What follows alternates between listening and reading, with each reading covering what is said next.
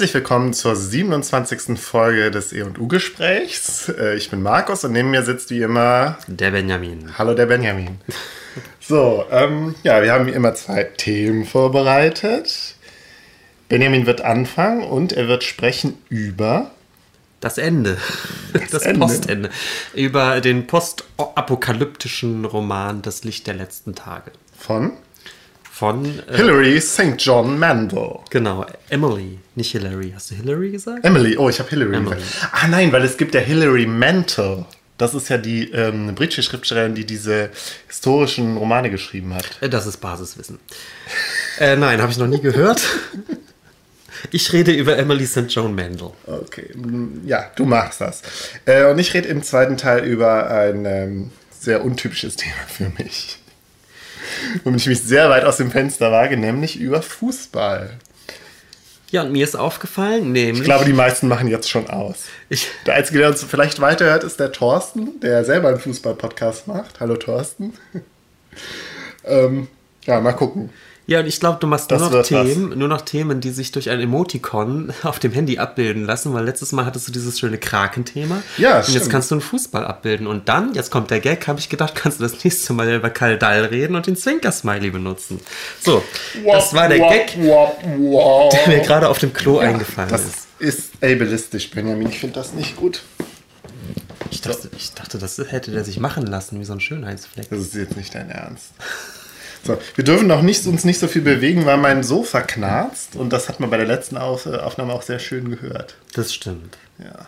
So. Wir achten da drauf. Okay, wir achten drauf. So, los geht's. Ja, ich rede über den Roman Das Licht der letzten Tage von Emily St. John Mandel. Äh, Emily St. John Mandel ist 1979 geboren, ist eine kanadische, kan, kanadische, kan, kan, Kanada, kanadische? Kanadische Schriftstellerin. Eine kanadische Schriftstellerin. Station 11, so der Originaltitel, ist ihr äh, vierter Roman. Zwischen 2009 und 2012 sind äh, bereits drei Romane erschienen, von denen aber keiner ins Deutsche übersetzt wurde.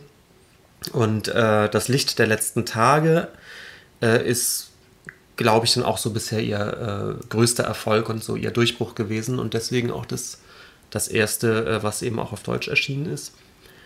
Und äh, es handelt sich um, also könnte man vielleicht so nennen, einen postapokalyptischen Roman. Hurra!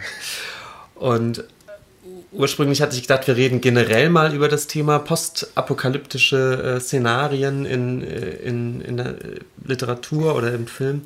Aber es ist halt doch ein riesen, riesengroßes Thema. Und dazu kommt, dass das Licht der letzten Tage an sich schon relativ äh, komplex ist von den Handlungsebenen. Weswegen ich glaube, ich hauptsächlich einfach über diesen Roman sprechen werde und dann werden wir so ein bisschen en passant Genau, wir schauen einfach äh, über das Thema Postapokalypse in Literatur sprechen. Also ich finde es ja wirklich interessant, dass du jetzt über den Roman sprechen willst. Ich habe dir den ja empfohlen. Mhm. Ich habe den nur als Hörbuch gehört, ist auch schon eine Weile her, aber ich weiß auch noch etwa, worum es geht. Und ähm, die Emily St. John Mandel ist ja dann doch irgendwie so ein bisschen so eine zweite Margaret Atwood. Über die wir mal eine Folge hatten. Genau, ja. Also es ist ja natürlich jetzt Quatsch, dass es eine zweite Margaret Atwood ist, aber es ist schon interessant, dass sie halt auch eine Kanadierin ist und auch so ein, ein letztlich ähnliches Szenario beschreibt wie die Margaret Atwood. Ich meine, bei der Margaret Atwood, da kommt ja noch dieses, also dieser Matt Adam Trilogie, über die wir ja schon eine Folge gemacht haben. Ich weiß gar nicht, welche Folge war das denn? Habe ich mir nicht aufgeschrieben. Ähm, ziemlich, ziemlich am Anfang noch. Ähm, da geht es ja auch sehr um so um ähm, Gentechnik und also missglückte Gentechnik und äh, Umweltverschmutzung und sowas alles. Aber halt auch in einem postapokalyptischen mhm. Szenario. Also ich fand, es war schon ähnlich. So. Ja, und wir müssen, wir müssen am Ende dieses Buches sozusagen, mhm. müssen wir drüber sprechen, inwieweit das überhaupt so ein lupenreiner postapokalyptischer Roman ist. Ähm, äh, weil, weil ihr Fokus doch irgendwie sehr anders liegt, finde ich. Aber genau darüber sprechen wir denn jetzt erstmal. Okay. Und, äh, dann gucken wir weiter. Ähm, komplex ist der Roman eben, weil er äh, auf jeden Fall schon mal auf drei Hauptzeitebenen spielt und äh, dazu noch ähm, ungefähr fünf Hauptpersonen hat, zwischen denen dann auch immer mhm. die Erzählung, ähm, der Erzählfokus springt. Also das könnte man jetzt sozusagen, ähm, das könnte man jetzt ähm, sozusagen multiplizieren und dann hat man ungefähr eine Ahnung davon, warum das Ganze so komplex ist. Man springt sehr viel zwischen Zeit, zwischen Personen und damit eben zwischen verschiedenen Szenen und Settings. Und ähm, ich werde trotzdem versuchen, das kurz, äh, die Handlung doch kurz, kurz zu umreißen. Mhm. Die drei Zeitebenen. Das ist einmal sozusagen die, die Apokalypse selbst. Das heißt, das sind wirklich die, die Tage und Wochen um die Katastrophe herum. Dann gibt es ähm, einen Teil, der sozusagen vor der Apokalypse spielt und einige der Hauptpersonen, also einige der Lebenswege der Hauptperson so die 10, 15 Jahre vor der Apokalypse schildert. Und es gibt eben die Zeitebene der Postapokalypse, der 20 Jahre nach der Katastrophe mhm. spielt. Ähm, Willst du schon verraten, was das für eine Katastrophe ist? Ja, aber genau, da komme ich jetzt. Okay. Ähm, Beginn tut der Roman nämlich ähm, mit der Zeitebene der Apokalypse. Es äh, fängt abends an. Äh, also ich gehe davon aus, das sagt sie nicht, aber wahrscheinlich können wir uns so die Jetztzeit vorstellen, mhm. also um 2014 rum. Ähm, und das Ganze fängt an äh, in einem Theaterhaus, wo auf der Bühne gerade der berühmte Schauspieler Arthur Leander den King Lear gibt. Mhm. Und Arthur Leander ist für die gesamte Erzählung auch sowas wie der Dreh- und Angelpunkt, weil alle Hauptpersonen sich sozusagen in, in ihm kreuzen oder mit seiner Handlung kreuzen. Mhm. Und Arthur Leander ähm, steht da auf der Bühne und bekommt mitten im Schauspiel einen Herzinfarkt. Mhm. Ähm, woraufhin äh, ein, ein junger Mann aus dem Publikum zu Hilfe eilt, der gerade dabei ist. Rettungsassistent, glaube ich, von Beruf. Ne? Genau, der ja. sich gerade zum Notarzt ausbilden lässt. Ja, Notarzt. Äh, das ist der Jeevan, mhm. äh, der dann ebenfalls eine Hauptperson äh, des Romans wird. Jeevan versucht den Arthur dann wiederzubeleben, was äh, aber erfolglos bleibt. Ähm, während Arthur Leander oder eigentlich dann die Leiche von Arthur Leander schon äh, praktisch aus dem Theater getragen wird, mhm. ähm, tröstet der Jeevan noch ein achtjähriges Mädchen, was so eine Nebenrolle im Schauspiel hat. Mhm. Äh, und die da so ein bisschen verloren rumsteht und gar nicht genau begreift, was los ist. Dieses achtjährige Mädchen heißt Kirsten. Mhm. Und entpuppt sich äh, später in dieser postapokalyptischen äh, Szenerie auch als eine der Hauptpersonen. Mhm. Was dann aber da noch nicht klar ist und man wundert ja. sich ein bisschen, warum das so ausgeschmückt wird. Aber es gibt ein langes Gespräch mit dieser Kirsten, mit diesem kleinen Mädchen, die diesen Tod von Arthur Leander mitbekommen hat. Ja, das Ganze ist so ein bisschen, wie heißt, wie sagt man, Cold Open im Film, aber wie sagt man, in medias res? man weiß am Anfang halt. Ein offener Anfang, ja. wie sagt man? Bei Kurzgeschichten hat man das in auch. In medias res, sagt man, glaube ich. Kann gut sein. Genau. Und äh, was, was ganz schön gemacht ist, dass, ähm, dass schon, schon in dieser Handlung, an dem Abend, ähm, geht eigentlich so schon die Katastrophe los, was dann immer so durch, durch so Halbsätze schon mal oder durch, durch das eingeschobene Sätzen so, so angedeutet wird, äh, dass nämlich sich genau zu dem Zeitpunkt auch die, die ersten Infizierten ähm, mit einer, mit einer Grippeerkrankung, mhm. äh, der sogenannten georgischen Grippe, die natürlich erstmal fiktiv ist, ähm, äh, infizieren und äh, durch Toronto laufen. Und es ist eben eine ja, sehr. Es spielt in Toronto, ne? Es spielt in Toronto. Ähm, und es ist eben eine sehr aggressive Art der Grippe, die eben durch, durch Tröpfcheninfektionen ähm, weitergegeben wird und auch dann innerhalb von 48 Stunden zum Tod führt, also eine mhm. ganz, ganz kurze Inkubationszeit hat. Da habe ich spontan gedacht, ob das nicht ein logischer Fehler ist, weil wenn die Inkubationszeit so kurz ist und die Leute sofort sterben, können die ja eigentlich gar nicht so viele andere Leute infizieren und dann wiederum weiß ich gar nicht, ob sich so eine Pandemie so gut verbreitet. Das kann sein, ja, das weiß ich nicht. Aber ich meine, ist es denn so, dass alle innerhalb von 48 Stunden sterben? Vielleicht leben ja manche länger. Weiß ich nicht. Keine Ahnung. Oh, ich weiß es, es ist jedenfalls eine sehr aggressive Form der Grippe, ähm, die äh, auch wirklich in Windeseile alle Leute dahin mhm. rafft. Also der Zeitraum, in dem sozusagen von, vom Aufkommen dieser Grippe, von den ersten Nachrichten bis zum Ende der Zivilisation sind ungefähr so drei Wochen oder so. Mhm. Also das geht wirklich rasend schnell. Also eine, eine große Katastrophe. Ähm, davon weiß in dem Theater zu dem Zeitpunkt noch nichts, aber die, die Autorin spielt da immer so drauf an. Das ist ganz schön gemacht eigentlich. Ähm, mit Arthur Leander, dem Jeevan und eben der Kirsten haben wir schon drei Hauptfiguren. Ähm, zwei weitere Hauptfiguren, womit wir noch eine genannt haben, ist äh, Clark Thompson. Das ist der, der beste Freund von Arthur Leander, von dem Schauspieler. Die beiden lernen sich als sehr junge Leute in Toronto kennen, als sie gerade frisch dahin ziehen und beide Schauspieler werden wollen. Arthur Leander schafft es ja, wie gesagt. Äh, Clark Thompson wiederum bricht das Studium irgendwann ab und wird Anwalt und zieht dann auch nach England. Aber die beiden äh, bleiben äh, immer gute Freunde und ähm, der, der Clark Thompson ist eben auch der Anwalt von Arthur Leander, dem die Aufgabe zukommt, nun das, ähm, das nähere Umfeld von Arthur Leander anzurufen und von dem Tod zu berichten. Ähm, und das sind vor allem irgendwie die vier, die vier Frauen von Arthur Leander. Ähm, und eine dieser Ex-Frauen, die allererste Frau, ist Miranda. Und Miranda ist die fünfte große Hauptfigur in dem Roman, die erste Frau von Arthur Leander. Und so haben wir eigentlich schon in den ersten Seiten in diesem Setting alle Personen schon mal angeschnitten. Ja. Auch wenn wir noch nicht so genau wissen, wer von denen überhaupt oder inwieweit die überhaupt zu Hauptfiguren waren. Dann gibt es eben die, ähm, den Zeitstrang der Vorapokalypse sozusagen, so nenne ich das mal. Das sind, wie gesagt, die 10 bis 15 Jahre vor der, äh, vor der Pandemie. Äh, auch hier dreht sich das meiste über, äh, um Arthur Leander und sein Liebesleben. Das heißt, seine erste Frau Miranda. Oder Miranda? Miranda, ähm, eben die Geschichte um Clark Thompson, wie die sich kennenlernen. Ähm, um seine zweite Frau Elizabeth und äh, deren, deren gemeinsamer Sohn Taylor. Ähm, zu Miranda ganz kurz ist es so, dass ähm, Miranda mit diesem Hollywood-Leben ihres Mannes eigentlich nie so richtig gut klarkommt und sich da immer ein bisschen fremd fühlt in dieser High Society. Ähm, äh, und sie hat äh, als, als Hobby oder so als Langzeitprojekt ähm, malt oder zeichnet sie an einer Graphic Novel. Stimmt, ja. Und äh, das ist eine ganz interessante Metaebene, die auch irgendwie ganz metaphorisch aufgeladen ist, aber ich, ich weiß nie so genau wie, aber irgendwie ist das wichtig. Nämlich die Graphic Novel, an der sie arbeitet, nennt sich Station 11, also eben genauso wie der Roman an sich heißt. Im Deutschen dann eben auch Das Licht der letzten Tage.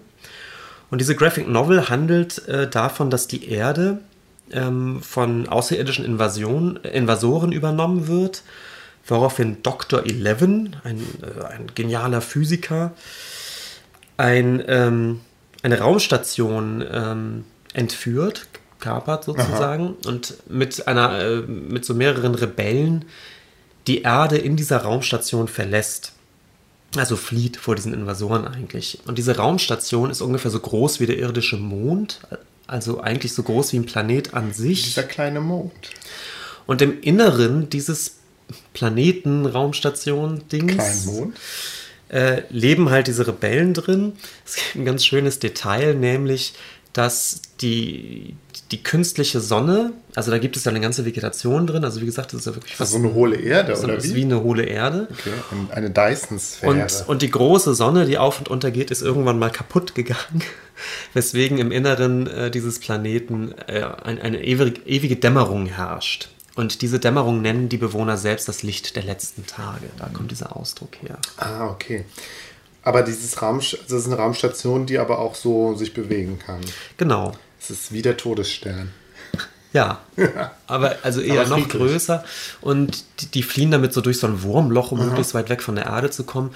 Und innerhalb dieser, dieser Fluchtraumstation ähm, bricht irgendwann auch so ein, äh, ein Konflikt. Rebellion? Nee, nicht ganz, aber ein Konflikt aus zwischen den Leuten, die zurück zur Erde wollen, weil Okay. sie sagen, es ist, das, das ist nicht lebenswert, das Leben in, in dieser Fluchtstation bei der ewigen Dämmerung, so, so kann man nicht ewig weitermachen. Dann kehren wir doch lieber zurück zur Erde, auch mit dem Risiko, da versklavt zu werden. Das ist die eine Gruppe und die andere Gruppe ist die um Dr. Eleven rum, die sagen, wir haben uns die Freiheit hier erkämpft, das ist eine große Opportunity und auf gar keinen Fall gehen wir zurück zur Erde und lassen uns versklaven. Das ist ja wie beim Mirgel. Den wir ja nie gelesen haben. Also schweigen wir da auch lieber weiter drüber. Ja.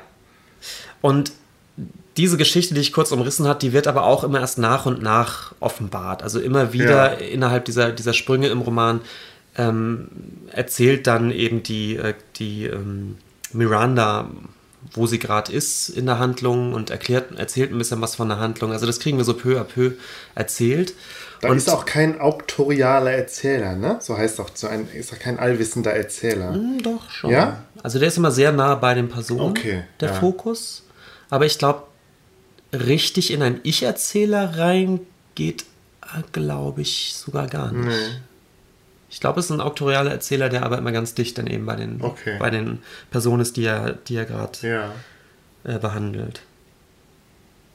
Das ist also eben so eine ganz schöne, nochmal so eine Meta-Erzählung, dass man diesen, diesen Comic nach und nach nacherzählt bekommt, worum es geht. Und es hat natürlich Parallelen zur Handlung, dieses. Ich finde das interessant mit diesem Comic oder der Graphic Novel, weil das erinnert mich total an die an eine britische Fernsehserie namens Utopia, die ist glaube ich auch vor zwei oder drei Jahren ist die rausgekommen, wo es auch um so einen Comic geht. Mhm. Der auch irgendwie so, so handlungsauslösend ist, wonach sie alle suchen, so ein MacGuffin irgendwie. Ja, so wichtig ist der hier nicht. Also nee, aber es ist, spielt eine Rolle. Ja, es spielt eine Rolle. Naja, weiter im Text. Ähm, ein, ein kleines Detail ist noch, dass der, dass der Hund von Dr. Eleven mhm. in den, in den äh, Comics hat den Namen, ähm, muss erst mal gucken, äh, Loli, habe ich sie aufgeschrieben? Ich musste ja meine ganzen äh, Notizen nochmal schreiben, weil ich zu Hause meinen. Du hast die mein, im Drucker liegen lassen. Ich habe die im Drucker liegen lassen. Ja, nicht schlimm. Luli, Luli heißt er. Okay. Genau. Das wird nochmal wichtig. Mhm. Ähm, so, also das ist der andere Strang mhm. mit Miranda, das, das Leben mit, äh, mit Arthur Leander, dann auch die, die Trennung, wie es zur Trennung kommt, wie äh, Arthur Leander mit seiner zweiten Frau Elizabeth zusammenkommt. Immer wieder Miranda, die einen neuen Job bekommt, ähm, viel unterwegs ist mit diesem Job, immer weiter an ihrer Graphic Novel arbeitet. Ähm, dieser ganze Strang, damit lässt sich ähm, die Autorin sehr viel Zeit und es ist, glaube ich, auch von der Seitenzahl mäßig wahrscheinlich fand der. Ich mit am uninteressantesten, aber zugegebenermaßen. Genau, das ist übrigens auch einer der größten Kritikpunkte. Ich habe so ein paar Amazon-Reviews ja. durchgeschaut, dass alle sich so ein bisschen fragen, bei diesem spektakulären Setting, was sie aufbaut mit der Apokalypse und der Postapokalypse, warum sie so wahnsinnig lange über die letztendlich doch recht triviale Scheidungsgeschichte und Liebes, Liebesgeschichte ja. des Hollywood-Stars. Okay, da diskutieren wir gleich drüber. Da diskutieren wir gleich drüber. Dann gehen wir einmal zurück zum Strang von Jeevan. Ja. Der Jeevan ähm, wollte mal Fotograf werden, es hatte nur zum Paparazzo gereicht. Stimmt, ja. Und eines seiner, seiner liebsten Opfer sozusagen ist natürlich ein Arthur Leander als großer Hollywood-Star und seine mhm. Frau Miranda. Ähm, irgendwann ist ihm dann aber dieses Paparazzo-Sein dann auch irgendwie ein bisschen zuwider und er versucht so ein bisschen Richtung Journalist zu gehen. Und als inzwischen dann eher ernsthafter Journalist, ähm, interviewt er dann auch einmal den Arthur Leander. Mhm. Ähm, und interessanterweise zu einem Zeitpunkt, als Arthur Leander, äh, Arthur Leander gerade seine zweite Frau verlässt und zur dritten überwechselt. Das heißt, in, in Jeevan und Arthur Leander und Miranda, die, das ist so die Geschichte der drei. Also er kennt die als Journalist mhm. eigentlich und ist eher zufällig genau an dem Abend dabei, wo Arthur Leander dann eben auch stirbt. Und äh, am Ende ähm, kurz vor der Katastrophe befindet sich Steven eben gerade in so einer Fortbildung zum Rettungsassistenten oder Rettungsnotfallarzt, äh, Notarzt, weil ihm auch dieses Journalistsein irgendwie nicht mehr, nicht mehr genügt. Und der Steven hat auch einen Bruder, ne? Der im Rollstuhl sitzt. Genau, da können wir kurz zurück switchen, nämlich zu diesem, äh, jetzt zu der Apokalypse ja. an sich. Jeevan erfährt ähm, direkt an dem Abend, an dem Arthur Leander gestorben ist, er kommt aus diesem, äh, aus diesem Theater raus und kriegt einen Anruf von einem Freund, der eben in einem Hospital arbeitet. Mhm. Und der ihm erzählt von dieser georgischen Grippe und, hat, und der ihm sofort auch das gesamte Katastrophenausmaß schildert mhm. und sagt, wir haben hier eine, eine Pandemie und äh, ehrlich gesagt, ich glaube, das wird eine riesen, riesen Katastrophe. Ich sage es jetzt nur dir, aber besorg dir Konserven, schließ dich zu Hause ein äh, oder verlass jetzt noch schnell die Stadt, denn äh, das Ding wird hier hochgehen wie eine Bombe. Hm. Ähm, und da erfahren wir auch zum ersten Mal eigentlich, was, was eigentlich jetzt gerade passiert. Und Jeevan tut genau das. Ähm, er hat einen, äh, einen querschnittsgelähmten Bruder und entschließt sich dazu, nicht die Stadt zu verlassen, sondern eben das Auto voller Konserven zu, äh, zu füllen wirklich für mehrere Wochen und äh, zu seinem ähm, Bruder mitten in Toronto. Der wohnt in irgendeinem Hochhaus oder in so einem höheren Haus. Und genau. Der Bruder ist auch Schriftsteller, ne? Der schreibt irgendeine Biografie oder so. Genau, der schreibt der als Ghostwriter gerade an einer, ah, ja. einer Biografie von einem Philanthropen, dessen Namen nicht genannt wird. Das ist übrigens so ein, so ein Faden, wo man denkt, der kommt nochmal. Man kriegt mhm. noch raus, über wen dieser Bruder diese Biografie schreibt, aber das wird nicht aufgelöst. Und in, dieser, in diesem Apartment des Bruders kriegen wir jetzt eigentlich auch zum ersten Mal so ein bisschen das Ausmaß der Katastrophe mit, weil wirklich erzählt wird, wie innerhalb der ersten Wochen nach und nach immer klarer wird, dass kaum jemand diese Epidemie überlebt. Hm. Also es gibt in den ersten zwei, drei, vier Tage natürlich noch so eine, so eine Panik und Plünderung und so weiter. Das Ganze ebbt nach einigen Wochen ab, weil einfach kaum mehr jemand lebt. Hm. Und ähm, innerhalb oder so nach zwei Monaten wird eigentlich auch Jeevan und sein Bruder klar, dass ähm, die Zivilisation, wie sie eigentlich war, zusammengebrochen ist und auch nicht, nicht wiederbelebt wird. Also denen ist irgendwann klar, okay, das wird auf der ganzen Welt so aussehen. Ja. Wenn man zuerst noch denkt, naja, vielleicht ist es nur ein Problem in Toronto oder, oder in den USA oder in, in, auf dem amerikanischen Kontinent und irgendwann ist ihnen eigentlich klar, nee, ist, das Thema ist eigentlich durch. Und ähm, nach zwei Monaten entschließt sich dann Jeevan auch dass die beiden das Apartment verlassen müssen, mhm. äh, um nicht irgendwann dann doch zu verhungern, weil die Vorräte natürlich zu Ende gehen. Der Bruder nimmt sich daraufhin das Leben, um Jeevan diese Flucht zu ermöglichen, mhm. weil der Bruder ganz genau weiß, mit, mit ihm selbst als äh, Querschnittsgelähmten funktioniert das nicht, kann Jeevan eigentlich nicht sich da einen Weg da durch die Wildnis bahnen.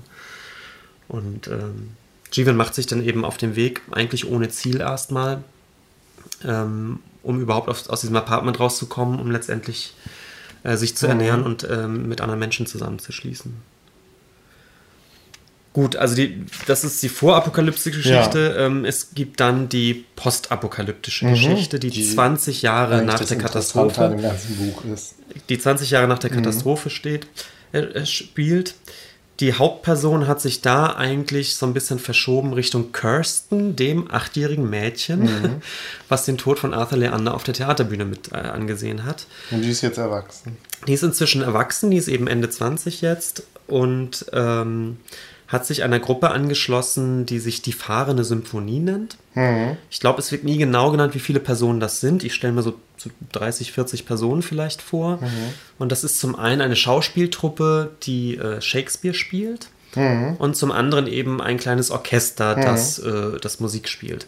Und diese Truppe ähm, vagabundiert jetzt so um diese großen Seen im Norden der USA oder im ja. Süden Kanadas, wie man es aussieht, äh, rum hat so eine relativ feste Tour, die ungefähr zwei Jahre dauert und die die halt immer so, äh, die die immer abgrasen. Alle zwei Jahre sind die halt einmal um die großen Seen rum sozusagen. So, das heißt, es haben einige Menschen überlebt, die Katastrophe, und es ist jetzt irgendwie so ein bisschen so eine, eine Rückkehr zu so einer dörflichen oder fast schon so clanmäßig organisierten landwirtschaftlichen Gesellschaft, ne? Genau.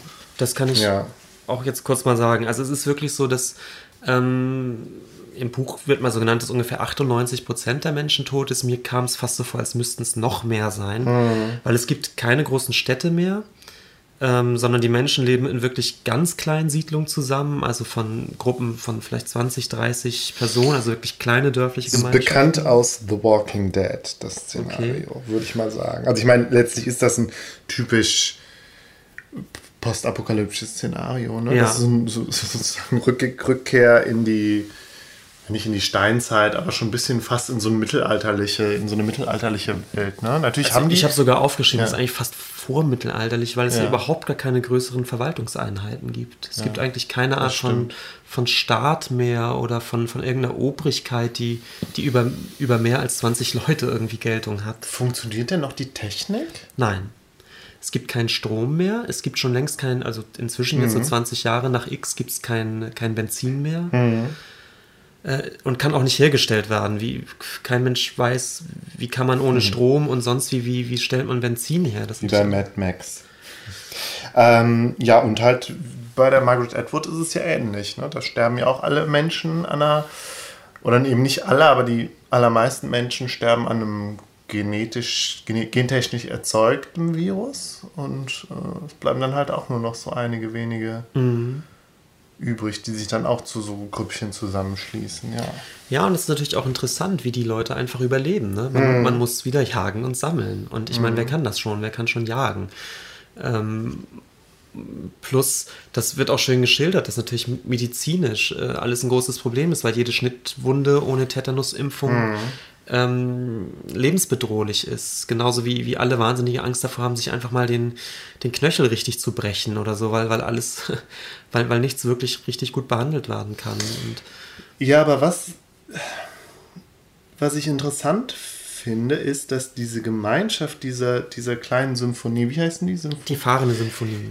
Ja, als eine total positive und fast schon utopische, wenn man so will, Gemeinschaft beschrieben wird. ne? Es ist ja jetzt keine Familie, es ist kein familiärer Clan, sondern es, sind, es ist irgendwie eine Gruppe von Menschen, die irgendwie auch schon vor der Apokalypse zusammengearbeitet haben, eben so künstlerisch, so ein Ensemble oder halt ein, ein kleines Orchester, bei denen das irgendwie funktioniert. Ne? Also die so ein respektvolles, zueinander zugewandtes Zusammenleben ohne Hierarchien halt auch und ohne, ne, also es ist ja schon irgendwie eine, sehr Genau. demokratische, auf ni niedrigster Ebene so eine Organisation, ja, Gruppe. Ja, es gibt eine. zu. Es gibt eine Leiterin, die, das ist halt eben die Dirigentin, ja. Und ähm, ansonsten scheint es keine, keine Hierarchien zu geben. Ich meine, die Gruppe ist natürlich auch relativ klein mit, mit vielleicht 40 Personen, ja. Äh, aber es stimmt schon, das ist, ist ein munteres Trüppchen. Also es wird dann auch erzählt, dass eins der Probleme, was man vorher gar nicht so kannte, ist, wenn man mit 40 Leuten ständig auf einen Haufen hockt, natürlich auch die vielen kleinen Kabeleien, über die man aber irgendwie wegkommen muss, weil man einfach zusammenbleiben muss. Es ist natürlich auch irgendwie doch auch eine Zwangsgemeinschaft. Ne? Ja, aber es, es läuft doch, oder? Also es ist ja anders als bei The Walking Dead, wo es wo halt ständig, wo ständig Reibereien innerhalb der Gruppe gibt. Und wo es dann halt auch den Anführer gibt, den starken Anführer sozusagen, das, das Alpha, männliche Alpha-Tier. Und das ist da irgendwie nicht so, oder? Also ist, vielleicht hat das aber auch was damit, also ich habe irgendwie immer das so, so verstanden, dass es auch eben, weil es so eine Künstlertruppe ist. Genau. Ist vielleicht gerade deswegen, und ich meine, ist ja irgendwie interessant, das ist die Dirigentin so, ne? Also vielleicht als, dass es da irgendwie einen Zusammenhang gibt, da, äh, daher, dass es irgendwie eine Künstlertruppe ist, dass das sozusagen übertragen auf, aufs, auf das Zusammenleben in dieser Notsituation, dass das deswegen irgendwie besser funktioniert. Das wird auch ganz klar so gesagt. Also es wird, ähm, dass diese Kunst an sich oder dass die eben Shakespeare spielen und Musik machen können, das sind natürlich auch alles Dinge, die die meisten Menschen zu der Zeit dann nicht mehr haben. Die werden auch, ähm, die meisten Dörfer, wo die vorbeikommen, sind immer sehr froh, dass es sowas dann mal gibt. Ja. Und es wird auch immer wieder gesagt, dieser fast transzendierende Moment, den dieses Kunstschaffen dann hat oder, Oder Musik machen oder sublimierend, ja, dass das natürlich auch ein ganz starkes, starker Moment ist der, der Zugehörigkeit und des, ähm, des Struggles irgendwie oder gegen diesen Struggle, den man natürlich alltäglich eigentlich sonst hat. Ja, man hatte auch irgendwie so eine gemeinsame Aufgabe, nämlich Ja. Kultur zu bewahren. Ja, also das fand ich eines mit der interessantesten Aspekte an dem, also an der, an dem ganzen Buch. Genau. Auch Und schön. es ist halt auch, Entschuldigung. Ja, auch so ein schönes kleines Detail ist, dass die erzählen, die haben auch mal begonnen damit auch zeitgenössischere Theaterstücke aufzuführen und das kam nicht gut an, und weil die, die Menschen sehen, sehen sich irgendwie nach, nach sowas wie Shakespeare. Irgendwie so eine, so eine Art Naja. von Dichtung oder, oder Gegenwelt, die eben gerade nicht äh, Ja, aber andererseits, ich meine, in, was heißt denn da zeitgenössisch? Ich meine, die Zeit hat ein Ende gefunden sozusagen und man fängt auch wieder Klar, Ne, man umgekehrt ist fängt man näher dran Null an der an. Shakespeare-Zeit ja, als ja, an anderen. Oder man ist halt an den groß, größeren Fragen. Ich meine, Shakespeare hat die großen Fragen sozusagen behandelt. Ja. Und, und was ich noch sagen wollte, ist, dass du bei der Emily St. John Mandel ja diese kleine utopische Gemeinschaft hast. Und das ist ähnlich auch bei der, bei der Margaret Atwood gewesen. Da war es ja so eine Gruppe von, von so äh, Umwelt-Öko-Freaks, wo die aber, die es aber auch geschafft haben, so eine Gemeinschaft hinzukriegen, die die irgendwie funktioniert, die irgendwie keine großen utopischen Weltveränderungsziele hat, sondern so im Kleinen aber es aber sehr gut hinkriegt, dass es so funktioniert. Also wenn wir jetzt schon eine Diskussion machen, wir die auch, ich hätte es später erst gemacht, aber wir können Okay. jetzt gern drüber sprechen, dass ich glaube, dass das natürlich bei postapokalyptischen Stoffen eines der großen Themen ist, wie sich im Kleinen eine neue Art von Gesellschaftsstruktur entwickelt. Wie funktioniert Ja. das Zusammenleben, wenn eben sozusagen das, der, der große Überbau komplett wegfällt? ja, ja, das stimmt. Und ich, ich glaube, eins der klassischsten Beispiele ist sicherlich Herr der Fliegen, der jetzt nicht postapokalyptisch funktioniert, sondern durch so einen Flugzeugabsturz auf einer Insel. Aber da haben wir auch so etwas, da sind das, glaube ich, sind so Schuljungen oder sowas. Kommen die aus einer Militärschule oder Ja. sowas? Und die haben einen Flugzeugabsturz auf einer einsamen Insel, also im Prinzip eher so eine Robin, Robineske Situation. Robinsonade, ja. Robinsonade. Und dann ist eben auch die Frage, wie, wie kommen die miteinander aus? Ja? Also Mhm. wie, wie strukturieren die da den Alltag? Äh, Bestimmt man einen Führer oder auch nicht und so weiter? Das Ganze endet ja eher dystopisch. Die gehen sie nachher sprichwörtlich an die Gurgel, weil sich das Mhm. Ganze in zwei Lager einteilt. Ähm, ich kenne noch ein, ein anderes, vielleicht ein ganz abseitiges Beispiel. Es gibt eine Kurzgeschichte von Stephen King von 1985 Ja. namens Der Nebel. Und der spielt das in ganz, ganz klein durch, nämlich in einem Supermarkt. Aber ist das nicht, da gab es doch auch diesen Film. Es gibt auch den Film dazu, ja, den kenne ich aber nicht. Okay, Das ist verfilmt worden. Ja, ja. Ähm, ja, ja im Supermarkt? Genau, äh, Leute, also eine völlig, eine, die völlig Zufallsgesellschaft sozusagen, die Leute, die halt gerade in so einem Supermarkt sind und draußen zieht ein Nebel auf und dieser Nebel ist wohl irgendwie giftig oder jedenfalls sieht man da auch immer so Kreaturen rumlaufen. Ja. Irgendwie ist jedenfalls klar, man kann jetzt nicht mehr raus, ohne gefressen zu werden und plötzlich hängen dann da irgendwie äh, 100 oder 150 Leute in so einem Supermarkt fest. Ja. Und ähm, Stephen King spielt das also wirklich innerhalb von, von, von so einer Kurzgeschichte einmal komplett durch, wie schnell, wie schnell sich da so Hierarchien ergeben, wer, wer so das Wort ergreift und wer dann so ein bisschen die Gegenrede macht. Es gibt natürlich dann eine verschrobene ähm, irgendwie so, was, was ist das noch? Irgendwie jedenfalls so eine, so eine Religionsführerin, die plötzlich so eine Religion aufsuch, ausruft in diesen Supermarkt und irgendwelche Leute aufwiegelt und so weiter. Also der spielt das, glaube ich, im, in so einem ganz kleinen Rahmen komplett durch.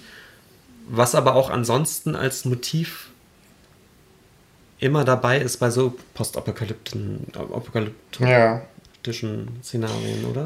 Ja, Benjamin, sollen wir denn jetzt erstmal, also ich, ich weiß, ich hatte dich jetzt auch ein bisschen derailed, aber sollen wir denn trotzdem erstmal kurz die, äh, die, die, die Story, also den Plot nochmal durchgehen und dann diskutieren? Gerne. Okay. Ja, aber weil du es gerade schon. ja, ja, schon das tut, tut mir leid, ich wollte dich da nicht zu schnell von abbringen. Ähm, genau, also Kirsten und die fahrende Symphonie, äh, die kommen unter anderem durch, durch eine Stadt, wo eben genau das passiert ist, was ich gerade im Supermarkt erklärt hatte. Es gibt nämlich plötzlich einen Propheten in dieser Stadt, ähm, der so sektiererisch unterwegs ist und natürlich Ungutes vorhat und die Leute da so ein bisschen unterdrückt und die fahrende Symphonie merkt sofort, oh, hier, hier müssen wir schnell weiter, das, das bringt uns nur Unheil, wenn wir hier länger bleiben. Ähm, ähm, zwei Jahre vorher hatte die Fahrende Symphonie in eben dieser Stadt zwei Mitglieder gelassen, ähm, nämlich ein Paar, wovon die Frau schwanger war. Die wollten da einfach bleiben, Die, ne? Die wollten da das Kind zumindest kriegen Ja. und sich dann zwei Jahre später der Fahrenden Symphonie wieder anschließen. Aber die sind die, jetzt verschwunden. genau wie sie das die, zweite Mal kommen. wie die erfahren, ähm, sind dann die beiden Mitglieder vor diesem Propheten anscheinend geflohen. Und zwar in Richtung, ähm, in Richtung eines Airports. Den, genau, den Severn Airport im Süden. Ein bisschen, bisschen äh, weiter südlich als eigentlich die großen Seen, also ein bisschen weiter weg auch als die eigentliche Route der fahrenden Symphonie. Und in die Richtung wollten sich aber die beiden abtrünnigen Mitglieder machen.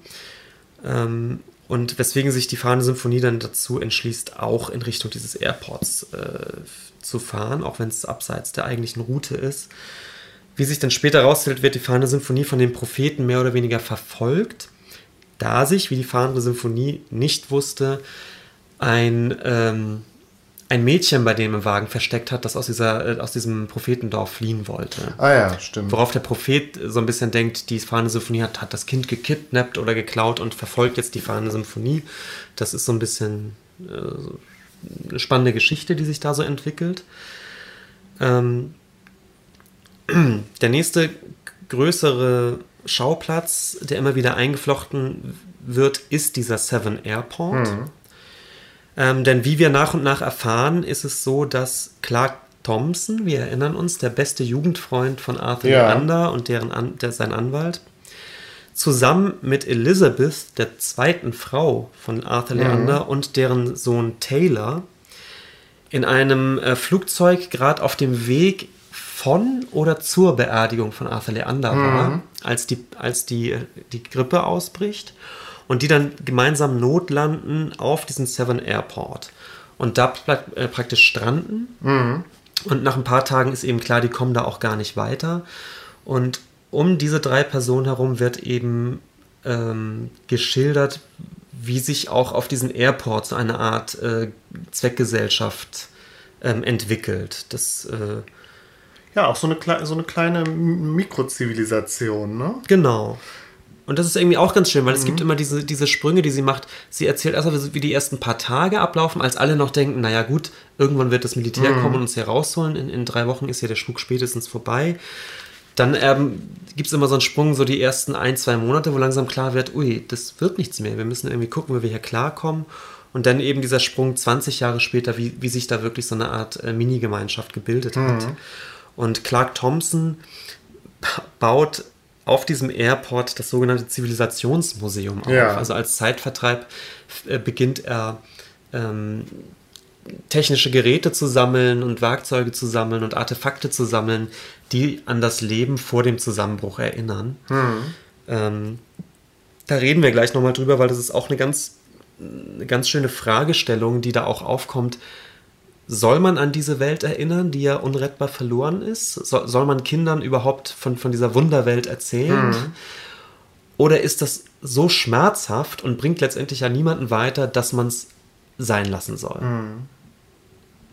Also die Frage wird natürlich nicht geklärt, die steht einfach im Raum und es wird aber so ein bisschen durchgespielt. Das ist irgendwie ganz schön. Und es gibt eben auch tolle Szenen, wo eben inzwischen 15-jährige Kinder, die also wirklich nach der Apokalypse erst geboren sind, ganz verwundert fragen, wie das damals war. Wie zum Beispiel diese Flugzeuge, die ja als, als Ruinen da noch auf diesem Flugplatz rumstehen, wie die fliegen konnten, weil sich doch die Flügel gar nicht bewegen. Und wo den Erwachsenen auch klar wird, ja, eigentlich haben wir das auch nie verstanden. Das war eigentlich, eigentlich war es ein Wunder. Ja, das ist super, ja. Und so geht das mit ganz vielen Sachen. Also der, der Clark versucht den Kindern zu erzählen, was, was Internet ist. Und merkt, oh Gott, die wissen ja noch nicht mal, was ein Computer ist. Geschweige denn, was eigentlich auch nicht mal, was Elektrizität ist. Also dieses ganze Thema Elektrizität übrigens ist auch für Kinder völlig unbegreiflich, was das sein soll. Ähm, wie Telekommunikation funktioniert, wie es sein kann, dass man irgendwo reinspricht und 100 oder 1000 Kilometer Entfernung hört das jemand. Also das, das Ganze, das ist natürlich auch so typisch postapokalyptisch, dass man Ja. plötzlich mit ganz fremden Augen auf die eigene Zivilisation und die wissenschaftlichen Errungenschaften blickt, die man ja auch selbst ehrlich gesagt überhaupt nicht begreift, wie soll Ja. das eigentlich sein Ja. kann. Das ist eigentlich ein ganz schöner Strang, dieses Zivilisationsmuseum und die Fragestellungen, die dranhängen. Ähm, Willst du noch das Ende erzählen des Plots? Ich erzähle noch ein bisschen das Ende des Plots. Ähm, Elizabeth, die zweite Ehefrau und der Sohn Taylor, die ja auch auf diesem, auf diesem Airport sind, werden zunehmend religiöser und verschrauben sich so ein bisschen Ja. so eine religiöse Wahnvorstellung, die daraus besteht. Also die versuchen einen Sinn zu finden in dieser Katastrophe. Wie war das? Weil die, die haben eine Bibel dabei oder so, ne? So Genau. ist das doch. Und die Elizabeth selbst, das, die wird auch so ein bisschen dargestellt als so eine etwas hysterische, Ja, so ein bisschen. etwas hysterische Ja. Hollywood-Frau, die, die eh überhaupt nicht drüber wegkommt, was da eigentlich alles passiert ist, Mhm. die also auch also wirklich psychischen Knacks dabei wegbekommt. Und die dann eben irgendwann diese Bibel entdeckt, als es muss doch einen Sinn in dieser Katastrophe geben. Ja. Es kann doch nicht sein, dass ich hier wirklich jetzt gestrandet bin in, in dieser schrecklichen Welt. Und ähm, die, die dann irgendwie zunehmend eben sich religiös versteigt in die Idee, erstens, dass diese Katastrophe ja einen Sinn gehabt hat und zweitens, dass sie ja dann anscheinend zu den Auserwählten Gottes gehört, weil sie ja anscheinend Ja. äh, gegen diese Epidemie äh, immun war, genauso wie ihr Sohn.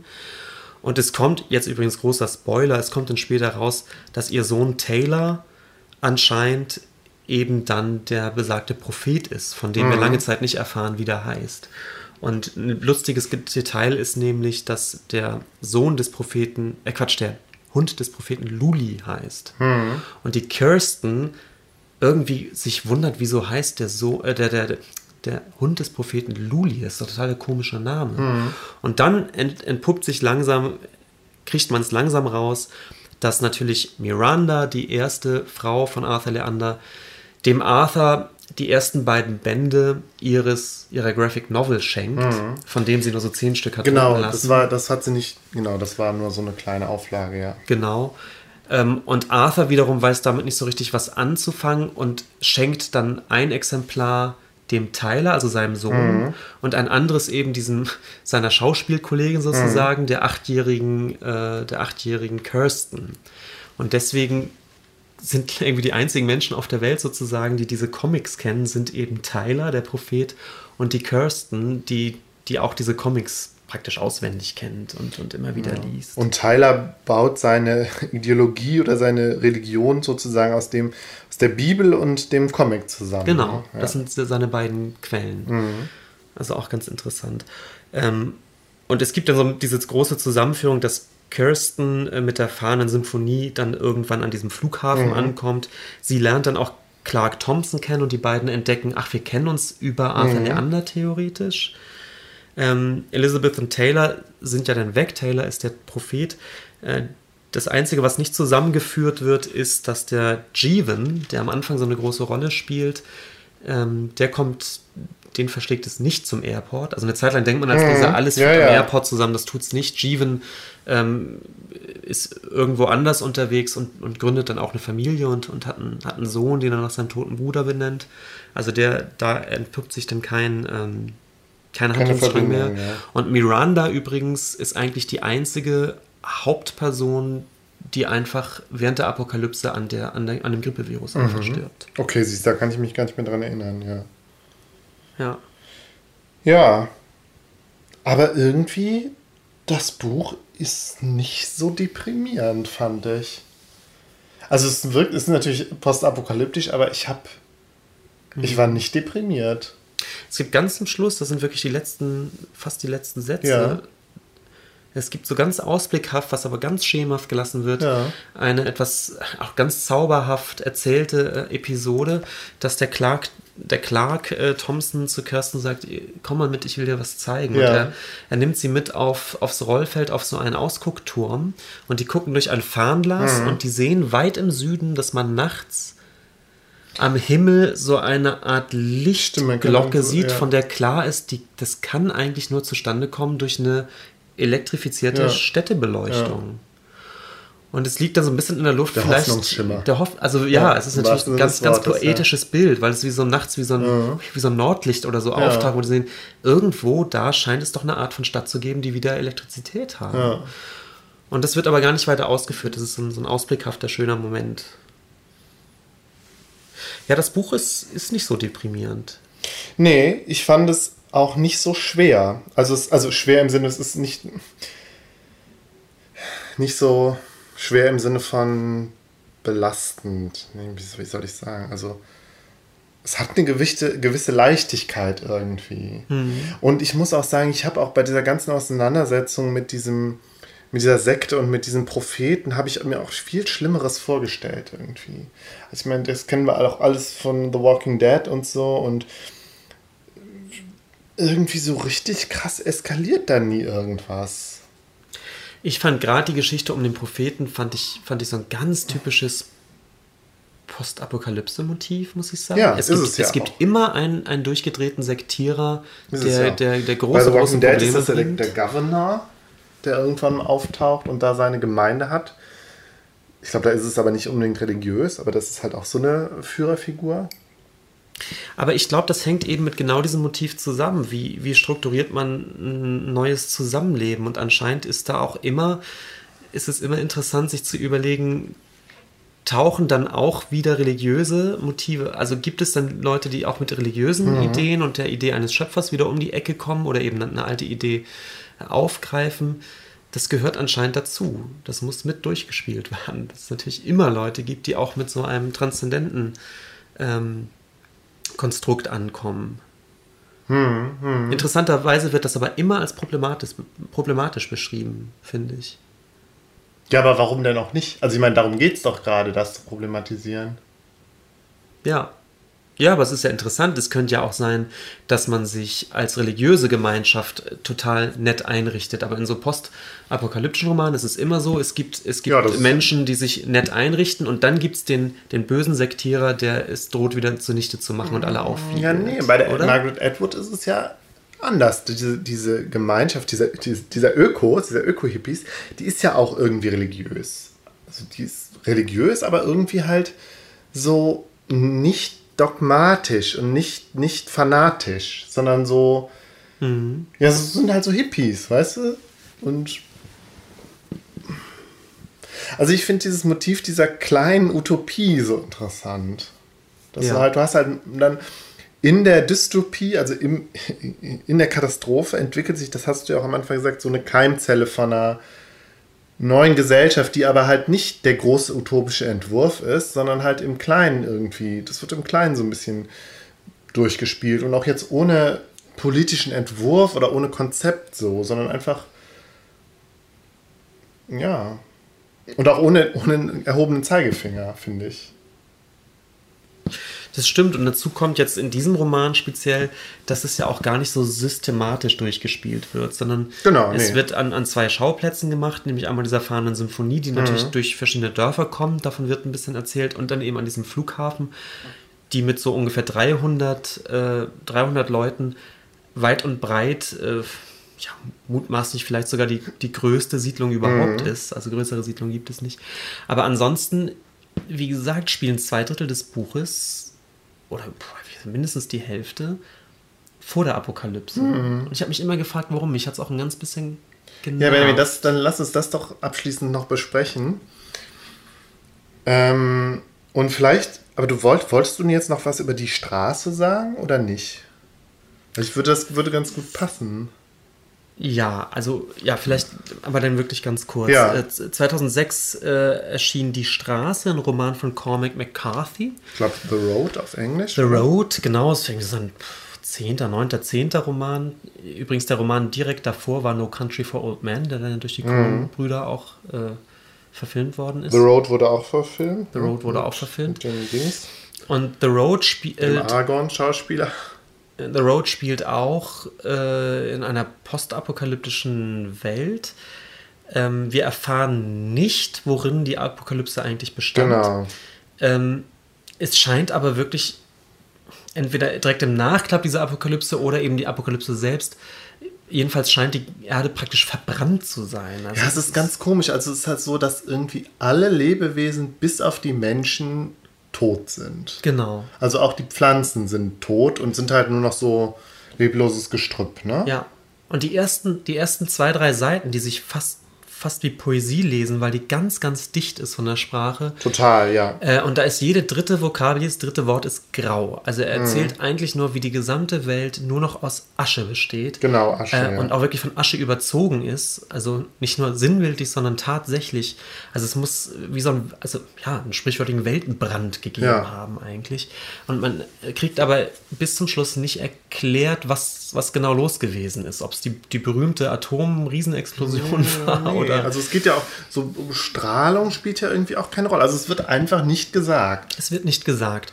Und er ist ganz dicht bei seinen beiden Protagonisten. Das ist ein Vater mit seinem Sohn. Der Sohn ist 8, 9, Ja. 10 vielleicht. Und die beiden ähm, rennen jetzt. Spielt halt auch in den USA im- mittendrin, ne? Genau. Und die folgen einer Straße in den, in den Süden, weil sie eben vor dem nächsten Winter in äh, Richtung Süden kommen müssen, aus Angst, ähm, den nächsten Winter nicht zu überleben, die immer sehr problematisch sind mit, mit, mit Nahrung und so weiter. Und die sind über weite Strecken auch irgendwie die einzigen Menschen. Und äh, das Hauptmotiv ist Der Zusammenhalt. der beiden. Zusammenhalt dieser beiden Personen und das ist ähm, und irgendwie so eine ganz komische moralische Komponente, weil die, weil der Vater seinen Sohn immer sagt, egal wie schlimm wir das haben, uns muss immer klar sein, dass wir die Guten bleiben und wir dürfen Du niemals, darfst niemals Menschen essen. wir, ja, Ja, weil darum geht's ja. Also darum geht's ja auch. Es gibt halt die Bösen und also die anderen Menschen sind halt dann so degeneriert, also nicht degeneriert, aber haben, die, die Zivilisation sozusagen verlassen Das ist so eine und Gang. angefangen. Das ist so ja, oder mehrere so Gangs Max einfach, die halt so die halt Kannibalen geworden sind. Und es gibt ganz schlimme, erschreckende Szenen, die dann immer so aufblitzen in dem Buch, die halt mit Kannibalismus zu Ich stelle mir das wirklich vor wie so eine Mad Max-artige Rowdy-Truppe, die, die auch wirklich mit, so, mit so Gefährten unterwegs sind und die dann äh, Frauen versklavt haben, die hinterherlaufen müssen und die eben teilweise Menschen auch eben essen, genau. Und wo ganz Weil es ja sonst ist, auch nichts mehr, es gibt ja vielleicht nur noch ein paar Vorräte, die der Vater und sein Sohn dann auch noch entdecken in irgendwelchen Häusern oder Bunkern oder so. Aber sonst gibt es einfach auch nichts mehr zu essen. Ja, und es gibt so schöne Szenen, wo die dann eben so, so ein Haus plündern, wo Konserven drin sind und der Sohn sagt dann, aber Papa, wenn wir jetzt, wenn wir jetzt hier was klauen, gehören wir doch zu den Schlechten. Also dieses Schlecht und Gut ist dann ein großes Thema, dass man trotz allem aber moralisch auf der richtigen Seite bleibt. Also mich hat das Buch total beeindruckt, muss ich sagen. Aber es ist halt auch, wie soll ich sagen, es hat so ein bisschen was von so einem Clint Eastwood-Film. So, es ist halt so, hat auch so, so eine sehr archa also eine archaisch altmodische Thematik. Der Vater und sein Sohn und Moral, weißt du? Und Familie, also so ganz alte, überkommene Werte werden da letztlich, um die geht es da letztlich. Gibt es nicht bei No Country von Old Man, gibt es auch mal dieses Bild des, des, der Fackel, die weitergegeben werden muss und so weiter. Das ist auf jeden Fall was anderes als in dem Buch Der von der, von der St. John Mandel, wo es ja um, so eine- um so eine, tatsächlich so eine kleine, eben nicht familiäre Gruppe geht, die, es- die sich irgendwie zusammenfindet. Aber bei, bei, bei Cormac McCarthy ist es dann wirklich der Vater und sein Sohn und so die Bande zwischen den beiden und so. Und das, worauf es letztlich dann ankommt im Leben, wenn alles andere wegbricht. Und ich fand es auch ein bisschen. Es wird dann in Rückblicken immer so, ähm, also an zwei Stellen geschildert, was mit der Mutter war. Die hat sich letztlich, die ist verzweifelt. Also die haben zu dritt gelebt und haben die Katastrophe mitbekommen. Es wird ja nicht gesagt, was passiert ist. Aber die Mutter ist irgendwie verzweifelt und ist einfach abgehauen und dann wird halt gemutmaßt, dass sie gestorben ist oder sich umgebracht hat oder so. Ne? Ja. Und also ich meine, dann ist er, der, der Vater ist halt übrig geblieben und hat die Verantwortung sozusagen übernommen und ist halt so auch so, ja. Also mir hat bei McCarthy hat mich fast gewundert, dass er überhaupt dieses postapokalyptische Szenario, wäh äh, Szenario wählt, weil eigentlich von der Geschichte her hätte es auch Krieg sein kann. hätte es auch irgendwas sein können, eine Art von Kriegssituation Ja. oder einfach in der, in der wirklich in der Wildnis sich, sich verirrt oder, oder gestrandet. Also eher, eher so ein Motiv. Also dieses, dieses große postapokalyptische ähm, ist bei ihm wirklich nur so ein Hintergrundsetting für eine Geschichte, die eigentlich auf einer ganz anderen Ebene funktionieren soll. Ja, aber da bist du ja, da bist du, glaube ich, auch beim Kern des Ganzen, weswegen es äh, vielleicht bei der äh, St. John Mandel auch so war, dass die so viel. Also, was ich sagen will, ist, dass es diesen Schriftstellern, die ja auch keine Genreschriftsteller sind, so- also keine Science-Fiction- oder Fantasy-Schriftsteller, dass es denen dass sie, dass sie die, das Postapokalyptische als Hintergrund nehmen, aber eigentlich geht es ihnen um andere Dinge. So. Um, genau, ja, um wie funktioniert Gesellschaft, wie, wie funktionieren gesellschaftliche Beziehungen, äh, zwischenmenschliche Beziehungen, was ist Zivilisation und so. Ich meine, das, das Ja. kann man auch in Science-Fiction-Geschichten schreiben, aber also ich finde es halt, was ich sagen wollte, ist, ich finde es gar nicht so verwunderlich, obwohl es mich jedes Mal aufregt, wenn es um die äh, eigentliche Katastrophe gar nicht so sehr geht. Tja, also die da- Gedanken ja. habe ich mir auch gemacht. Ja. Nämlich, dass es ja, es gibt ja Filme oder, oder Bücher, die diese eigentliche Apokalypse als Thema haben, als Mhm. Fokus. Also da fiel mir jetzt ein, The Day After Tomorrow wäre so ein bisschen Mhm. so. Ähm, vielleicht auch Outbreak, wo es ja dann gar nicht zur großen Katastrophe kommt, aber sozusagen kurz davor. Ja, was ist mit ähm, ähm, 12 Monkeys? Das wäre das wäre dann auch eher postapokalyptisch, oder? Ja. Naja, ich hatte ja auch verschiedene Zeitebenen. Genau, ja, es ist, ist, da ist die Apokalypse ja auch nicht so das Wichtigste. Aber ja, es geht halt auch um eine Krankheit. Jedenfalls, es gibt entweder hat man diese, geht es direkt um diese Mhm. Apokalypse, die durchzuspielen, dann gibt es diese postapokalyptischen Szenarien, wo sicherlich Mad Max zugehört oder eben die Straße. Mhm. Ich habe auch mal ein paar Sachen noch Mir fiel noch aufgeschrieben. Waterworld ein. Natürlich Waterworld, ich habe noch so ein paar Klassiker aufgeschrieben. Terminator ist ja, hat ja auch so ein Szenario. Richtig. Ähm, ja, Adventure Time. Okay. Und einen großen Klassiker der äh, postapokalyptischen Literatur, das ist tatsächlich auch Science-Fiction-Buch, ist von Walter M. Miller Jr., Lobgesang auf Leibowitz oder Libowitz. Ähm, das ist von 1959 und ist halt tatsächlich so ein. Ähm, da geht es wirklich um den Atomkrieg. Und es, es spielt auch in drei Zeitebenen. Einmal nach der äh, atomaren Apokalypse, wo auch als. Also ein paar Menschen haben überlebt, aber die Zivilisation ist völlig zusammengebrochen und die katholische Kirche hat in Form von einigen ähm, Klostern irgendwie überlebt und da finden dann einige Mönche Überbleibsel der Zivilisation und äh, untersuchen die so. Im zweiten Teil geht es dann halt irgendwie, also spielt dann auch Jahrzehnte oder Jahrhunderte später, wo dann halt das, die Zivilisation wieder so eine mittelalterliche Form angenommen hat. Und im dritten Teil ist dann halt eine neue Zivilisation, wie sie heute kennen, praktisch entstanden, die kurz davor ist, den gleichen Fehler wiederzumachen.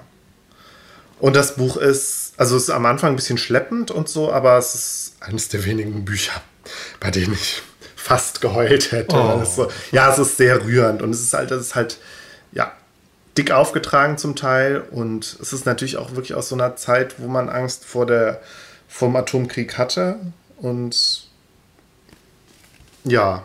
Mhm. Aber also, da geht es halt auch um die, um tatsächlich um die Katastrophe. So. Mhm. Um das der Mensch halt irgendwie in der Lage ist, die Welt zu zerstören. Und das hat mich eben bei, bei ähm, Das Licht der letzten Tage gewundert, dass es weder die Apokalypse wirklich im Fokus ist, noch unbedingt dieses Postapokalyptische, sondern dass mhm. eben der, dem vorapokalyptischen Leben der Hauptdarsteller so ein riesiger Platz eingeräumt wird. Und ich weiß auch immer noch nicht, was, was man mit diesem Befund macht. Also ich glaube, es geht ihr nicht darum, sozusagen die Trivialität zu zeigen, nee, im, im, Gegensatz zu, dieser Existen zu den existenziellen Nöten nee. der Nach der Apokalypse. Es ist irgendwie noch anders. Ähm, aber wie du schon sagst, es ist, ist dann eben doch kein Genre-Roman, mhm, sondern. Ja. Ähm, Mir sind noch zwei andere Bücher äh, eingefallen, die ähnlich funktionieren. Und also vor allen Dingen äh, von Marlen Haushofer das Buch Die Wand. Äh, ich weiß gar nicht, von wann das ist. Das spielt, das spielt halt, es geht halt irgendwie darum, dass eine Frau irgendwie praktisch Urlaub macht, irgendwie auf einer Alm. Und dann an eines Tages stellt sie halt fest, dass eine Art riesige unsichtbare Glaskuppel sich um, um sie und die nähere Umgebung, also Wald und Alm und so gelegt hat und sie nicht daraus kann aus diesem Bereich. Und mhm. es scheint halt, also sie kann halt da durchsehen und sieht, dass irgendwie anscheinend die Zeit stehen geblieben ist dahinter, man weiß es nicht genau. Ja, und es wird halt geschildert, ihren Umgang mit dieser isolierten Situation und mit dieser mhm. So, und, aber es wird auch nicht erklärt, was passiert ist. Mhm. Und ich habe das, glaube ich, in der, ich habe das mal, nee, nicht wir, aber der, also Freunde von mir haben das in der Schule gelesen und ich habe das, mich hat das irgendwie fasziniert, aber ich habe es dann auch nicht angefangen zu lesen, weil ich es so frustrierend fand, weil ich ja wusste, es wird nicht erklärt, warum, was da passiert ist, sondern es geht halt wirklich nur darum, wie geht die Frau mit dieser Situation um. Ich kann noch einen, einen schlechten Roman erzählen, den ich überhaupt nicht weitergelesen habe. Mhm. Das heißt Rattentanz. Das ist irgendwie letzten Jahre irgendwie mhm. erschienen. Mhm. Da kommt es zu einer Art elektrischen Impuls oder was auch immer. Ah, ja, Jedenfalls ja. von einem Tag auf den nächsten ist auch ohne Begründung, das wird glaube ich auch nie erklärt, äh, ist einfach sämtliche Elektrizität weg. Ja. Und ähm, was aber schon total schreck bescheuert war, dass wirklich innerhalb von vier Stunden oder so mhm. das komplette Chaos ausbricht. Also in dem Moment, wo der Strom weg ist, ist es halt ganz klar, dass sofort 100 Leute die Polizeistation stürmen, alle Waffen klauen und alle, alle abschießen. So. Also das, das geht wirklich Stimmt, innerhalb, innerhalb von so ein ja. paar Stunden. Und da habe ich direkt gedacht, nee, das ist doch jetzt ein Scheiß. Ja. Und ähm, ich habe es dann nicht weitergelesen, aber das spielt es wahrscheinlich anscheinend auch einmal komplett durch, was denn eigentlich abgeht. Aber der war, war mir zu reißerisch und zu flach, ehrlich gesagt. Blöd. Ein weiteres Buch, was ich hier im Regal stehen habe, aber auch nicht gelesen habe, ist von José Saramago, heißt der, glaube ich, also ein portugiesischer Schriftsteller, Stadt der Blinden, wo es, glaube ich, wo es, ich habe ihn wirklich nicht gelesen, aber da geht es auch darum, dass die Menschen irgendwie peu à peu ihre Sinne verlieren. Okay. Und es wird aber auch nicht erklärt, warum. Ich finde das eine gute Kategorie Bücher, habe ich nicht gelesen, habe ich aber hier stehen. ja, habe ich mal geschenkt bekommen und irgendwie hat es mich nie gereizt, das zu lesen. Ja, also ja. ich bin durch mit dem Roman. Gut. Und äh, ja, große Leseempfehlung. Wie gesagt, es ist äh, es kann nicht, nicht immer so die Spannung halten. So. Es gibt dann immer so Kapitel, wo man denkt, Mensch, das reicht jetzt. Also irgendwie.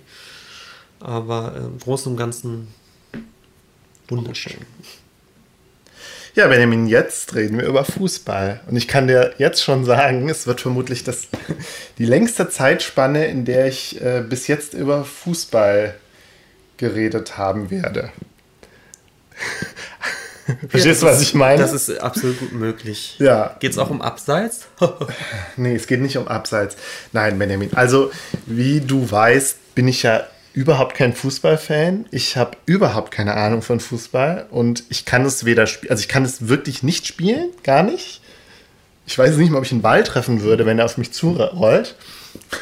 Wenn zum Beispiel, wenn ich durch den Park gehe, irgendwelche Leute spielen Fußball und der Ball, also es ist immer schon ein Angstszenario, wenn ich sehe, oh, möglicherweise wird da gleich ein Ball auf mich zurollen und dann bin ich, bin ich in der Verlegenheit, den weg zu oder zurückzuschießen, denke ich immer schon, also du weißt, du, Ja, ja, so, ich, ich das jetzt nur zur ich kenne auch diese Ängste. nur zur Illustration meiner absoluten Noobhaftigkeit, was Fußball anbelangt.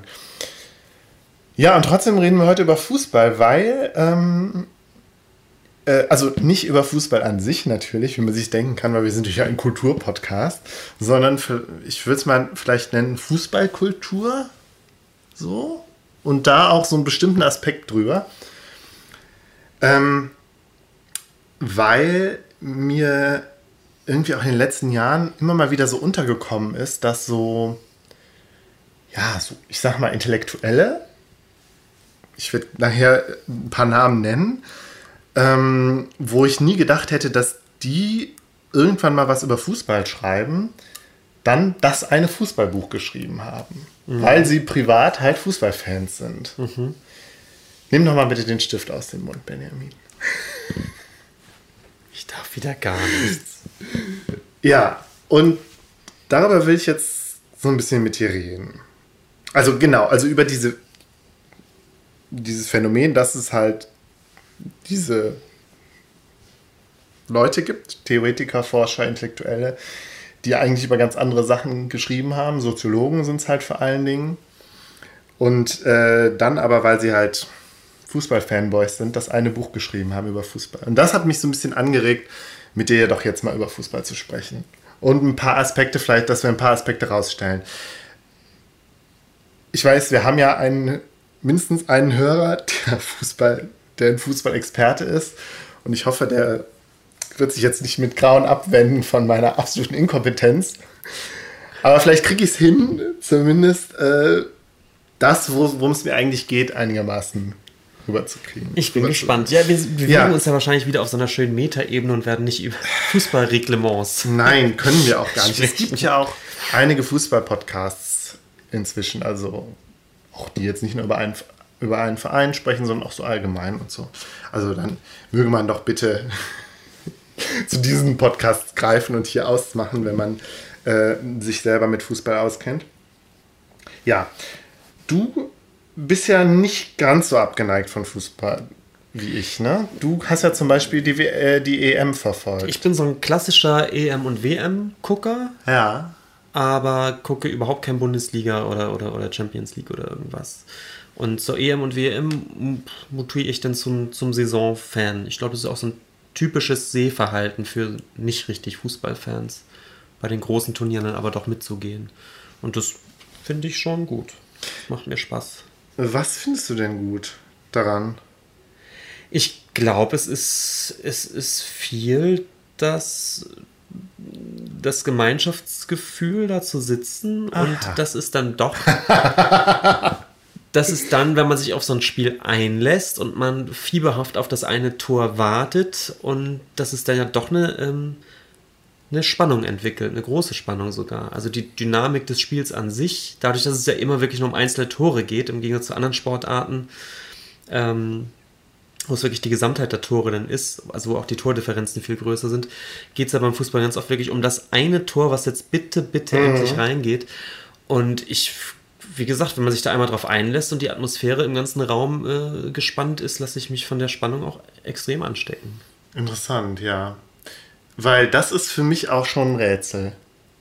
Also ich, kann, ich kann nachvollziehen, und ich meine, man, wenn man eine Übertragung sich anguckt, dann merkt man ja, wenn es spannend wird. weil irgendwie die Fans im Stadion werden alle lauter und der Reporter wird lauter. Der Reporter wird lauter, ja, und es ist halt, man sieht irgendjemand ganz schnell rennen mit dem Ball.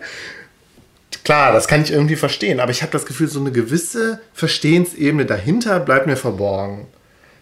Und ich denke dann immer, ah, vielleicht muss man ja irgendwie verstehen, der hat jetzt den interessanten Spielzug, sagt man Spielzug? Ich weiß es nicht, der hat jetzt mhm. in, in, interessante Manöver gemacht und dann so und das. Also gerade dass diese spannenden Spielzüge, sagt man das beim Fußball? Ja, schon. Was, also, was passiert? Dass und das ist aber auch wirklich, wenn man es eine Weile schaut, ja. kriegt man das schon auch mit. Also man kann dann schon beobachten. Ähm, Interessante Taktik. Das ja, es ist ein bisschen ich, ja. so. Und du, du, du, du siehst schon, dass die Spieler zum Beispiel ihre Position haben, was ja. einem ja als völliger ja. Leihung drauf geht, auch nicht so klar ist. Man sieht es aber, wenn man sich ein bisschen darauf einguckt und mhm. den Kommentatoren äh, zuhört dass die halt bestimmte Positionen haben und das sind halt über rechts oder eben über links mhm. versucht wird, Richtung gegnerisches Tor zu gehen. Dann ist halt die Frage, gut, wenn man den Ball so weit hat, ist dann auch in der Mitte jemand, der den abnehmen kann und Richtung Tor mhm. spielen kann? Oder äh, funktioniert das nicht, weil eben äh, alles gedeckt wird da durch die, ähm, durch die Abwehrspieler, kommt man da irgendwie durch. Dann gibt es eben den, den Torschuss, der eben mhm. funktioniert oder nicht. Dann gibt es eventuell dann den, den Gegenspielzug der Mannschaft, die dann, ja. dann im Ballbesitz ist, oder es gibt dann eben. Und natürlich hat es auch dann wieder doch wieder sehr viel mit Glück zu tun und so und mit ja, gerade bei diesen, vorbei. Und genau, gerade bei diesen Torabschlüssen ist, ist dann immer Glück dabei und mhm. ähm, aber das ist eben das, was ich meine. Man muss sich ein bisschen darauf einlassen und wenn man so ein bisschen drin ist und so ein bisschen versteht, wie die Dynamik ist, mhm. eben Angriff und Verteidigung und links und rechts und dann doch, das geht und dann schon. Da muss ich sagen, das ist ja was, was ich prinzipiell verstehe. Also, also nein, ich, also ich verstehe es, ich sehe es nicht, ich habe ich hab da keinen Blick für, aber ich kann verstehen, dass einen das begeistert. Weil da denke ich, das ist so, das hat ja auch was Nerdiges, weißt du? Du setzt dich halt damit auseinander, mit dem, also du verstehst Fußball als komplexes System, als komplexes Spiel halt mit Spielzügen und trotzdem mit einem Zufall und so, dass das spannend sein kann, das gestehe ich dem Fußball ja total zu. Mein Problem ist halt irgendwie, oder mein letztlich auch das, warum ich dann doch kein Fußball, Fußballfan geworden bin, hat ja mit dem ganzen Drumrum von Fußball zu tun. Nicht mit dem Spiel an sich. Ja, ich verstehe. Ja, gut, das Und Drumrum ich glaub, ist auch. Das Drumrum zum Teil ist auch, glaube ich, das, was die meisten nicht-Fußballfans oder Fußballhasser, ja, von denen es ja gar nicht so viele gibt, ähm, vom Fußball abhält. Das ist bestimmt richtig. Ja, ja und das ist, ich meine, das ist ganz klar. Ich meine, jetzt hier EM, WM sieht man der Nationalismus, ja, auf der großen Ebene sozusagen. Dann aber halt auch dieses Massenphänomen, wenn man mal so ein bisschen eine Dimension kleiner geht, dieses Massenphänomen, Fußball als ein Massenphänomen, was mit Menschenmassen, sei es im Stadion oder sei es eben auch mm, in, in allen möglichen Zusammenkünften, wie heißt es nochmal, Public Viewing und so, oder in den Kneipen, wo man vorbeigeht. Das ist alles auch schon wo, was, wo ich eine, wo ich ein Un, also wenn man damit mit diesem Massenphänomen oder Gruppenphänomen, dass man da ein Unwohlsein spüren kann, das kann ich nachvollziehen. Mhm. Auch wenn ich selber, glaube ich, nicht so, nicht so stark habe, aber ja. Oder allein, wenn man irgendwie Fußballfans, und ich meine, es müssen ja jetzt nicht mal Hooligans sein, ja. Das ist ja nochmal was anderes. In der Bahn begegnen nach dem Spiel und so. Total unangenehm. Ist es aber vielleicht auch nicht, ja gut. Und dann natürlich, dass, dass es bei Fußball ja irgendwie um ja, um so ein, ich bin jetzt ganz polemisch, ein Kampf zwischen Männern geht. Ja, es ist so ein Männerding und es ist ein kämpferisches Ding und es ist ein Wettbewerbsding und es ist halt, ne, es ist halt auch, es, es hat so einen gewissen. Ich musste aber auch nochmal ja. ganz kurz eine, eine, Lanze brechen. Ja, dann brech. Ich bin ja, das, das will ich vielleicht sagen, ich bin ja jetzt, wir machen das Ganze ja, weil ich ja, äh, ich bin ja kein Fußballhasser. Ich verstehe, ich hab, bin halt nur jemand, der die Probleme von Fußball sehr stark sieht, aber halt nicht. Ne? Verstehst du, was ich mhm. meine? Ja, ja, schon. Ja, okay. Sag mal, was du sagen Aber nur ganz kurz, um ja. das auch nochmal auseinander zu mhm. Eine Horde betrunkener Fußballfans im Regionalexpress-Abteil Mhm. ist mega unangenehm. Und ich Ja, glaube, ja. ich kenne kaum jemanden, der sagt, nö, finde ich eigentlich immer witzig. Äh, weil es ist Außer die. Leute, die selber. Natürlich. Und es ist genauso ätzend wie jede andere äh, Zusammenkunft von Horden von Besoffenen, die einen im Regionalexpress Ja, erwischen. ich meine, aber wann man passiert das sonst nochmal? Sonst passiert es beim Karneval dann vielleicht noch. Natürlich. Und Fußball ist da prädestiniert für, das verstehe ich auch. Und trotzdem, mh, ich, ich war mit, mit meinem Freund tatsächlich einmal zu einem richtigen äh, Fußballspiel. Ähm, Bayer Leverkusen haben wir geschaut. Ja, da war ich sogar auch mal. In der, in der Grundschule habe ich mein einziges Fußballspiel mal gesehen. In, war Und- mal mit der Klasse im, im, in der Bay Arena in Leverkusen. Und ich war dann überrascht, wie, äh, wie gesittet das er denn doch ist. Du hast natürlich die ganzen äh, Familienpapas eventuell sogar mit Mhm. Ja, dem natürlich, Sohnemann. ja, klar. Und wenn du nicht gerade in der Ultra-Ecke stehst und so, hast du auch zu keinem Zeitpunkt da auf der Tribüne das Gefühl, du bist gerade in so einer unangenehmen Situation von Nee. besoffenen Leuten umzingelt zu sein. Ähm, deswegen weiß ich nicht, also klar geht wir sind letztlich sind wir bei so einer, so einer ähnlichen Frage wie ähm, Religion und Fanatismus, ja? so ein bisschen, ist, genau. Äh, ist ähm, Religion an sich das Problem oder ist der Fanatismus ein Problem? Und dann kann man natürlich darüber diskutieren, wie weit ist der Fanatismus zwangsläufig ein Auswuchs von der Religion oder einfach nur was, was damit gar nicht so viel zu tun hat? Genau. Und sozusagen auf die Spitze getrieben dann eben durch, durch dieses Hooliganwesen, wo man dann überhaupt mal gucken muss, ähnlich wie bei, wie bei radikal religiösen Gruppen, wo die Religion selbst auch sagt, damit haben wir eigentlich gar nichts zu tun, die gehören eigentlich gar nicht zu uns. Und so ähnlich ist es Genau. vielleicht bei den Hooligans, wo man auch sagen, wo glaube ich der normale Fußballfan sagt, nee, das hat, hat für uns als normale Fußballfans auch überhaupt nichts mit uns Ja, zu was tun. ja auch stimmt. Also ich glaube, man, ich finde, dass diese Frage lässt sich auch nicht klar beantworten. Also ich glaube halt, ich glaube schon, dass Hooliganismus was mit Fußball zu tun hat. Ja, Weil Definition, Fußball, ja. Fußball was mit Wettbewerb und Wettkampf zu tun hat und Wettbewerb und Wettkampf mit Männlichkeit assoziiert sind und das auf die Spitze getrieben, Männlichkeit und Gewalt dann ja auch mit Hooliganismus zu tun hat. Also es gibt, es gibt diese Verbindung, aber die Ge- Verbindungen sind ja nie zwangsläufig und so. Das heißt ja nicht, ich will damit ja jetzt nicht sagen, dass jeder Fußballspieler insgeheim oder ein verkappter Hooligan ist, um Gottes Willen. So, aber dass es diese, dass diese Verbindung nicht zufällig, genau das kann man vielleicht sagen, dass es diese Verbindung, dass ich diese Verbindung nicht für zufällig halte. Also ich frage mich auch immer, Ja. wie, wie Fußballfans damit umgehen, weil ich glaube, die nervt das schon auch. Ja, natürlich. Und es, ich meine, es gibt ja auch, was ärgerlich. was weiß ich, für viele Faninitiativen gegen, und ich meine, auch die Vereine ja sel selbst, die sind ja alles andere als glücklich mit, den, mit diesen Formen der Gewalt. Und Ja. ich meine, wir reden ja jetzt über, über Hooligans. Ich meine, es gibt ja noch die Ultras, die ja keine Hooligans sind, aber halt auch eine gewisse, einen gewissen Die aber im Zugabteil auch schon unangenehm sind. Ja, und ich meine, ich kenne mich, kenn mich äh, mit den Ultras wenig aus. Ich muss nur sagen, dass das, was ich, und deswegen kann es jetzt auch sein, dass ich jetzt unfair bin, aber das, was ich über Ultras gehört habe, immer so mich auch immer befremdet hat, bis ins, dass ich das Gefühl hatte, boah, ey, es, es ist lächerlich. Also, Na, weil, weil ich manchmal das Gefühl, die, die, die, gerade auch dieses, die stilisieren sich dann halt auch als so eine gesellschaftlich unterdrückte Gruppe. Dabei sind es irgendwelche Bollertypen, ja. Also, Ich glaube auch, vielleicht ist auch doch noch der Unterschied. Ich glaube, ein Mhm. normaler Fußballfan kann durchaus auch noch unterscheiden zwischen, bin ich in so einem Spielmodus, gucke ich mir ein Spiel an, wo man natürlich für die eigene Mannschaft ist und gegen die gegnerische. Mhm.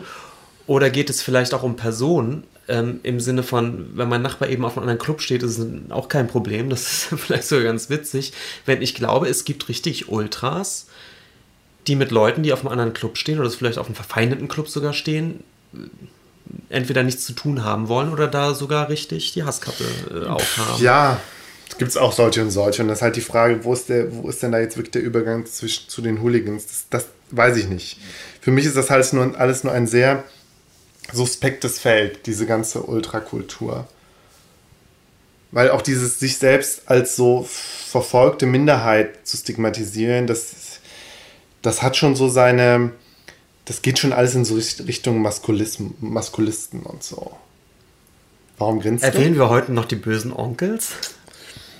Singen die das, auch über Fußball? Nee, aber diese stilisierende Opferrolle, irgendwie, ja, wir sind so ein verschworener Haufen und egal, ja. ob uns die Gesellschaft anmacht von der Seite oder nicht, wir ziehen unser Ding durch. Das ist doch böse Onkels-Rhetorik. Ja, aber letztlich genau das meine ich, ja. Als so ein, und ja, wir, über Männlichkeit reden wir auch noch, hoffentlich. Also hoffentlich kommen wir da noch zu. Es gibt auch weibliche Fußballfans.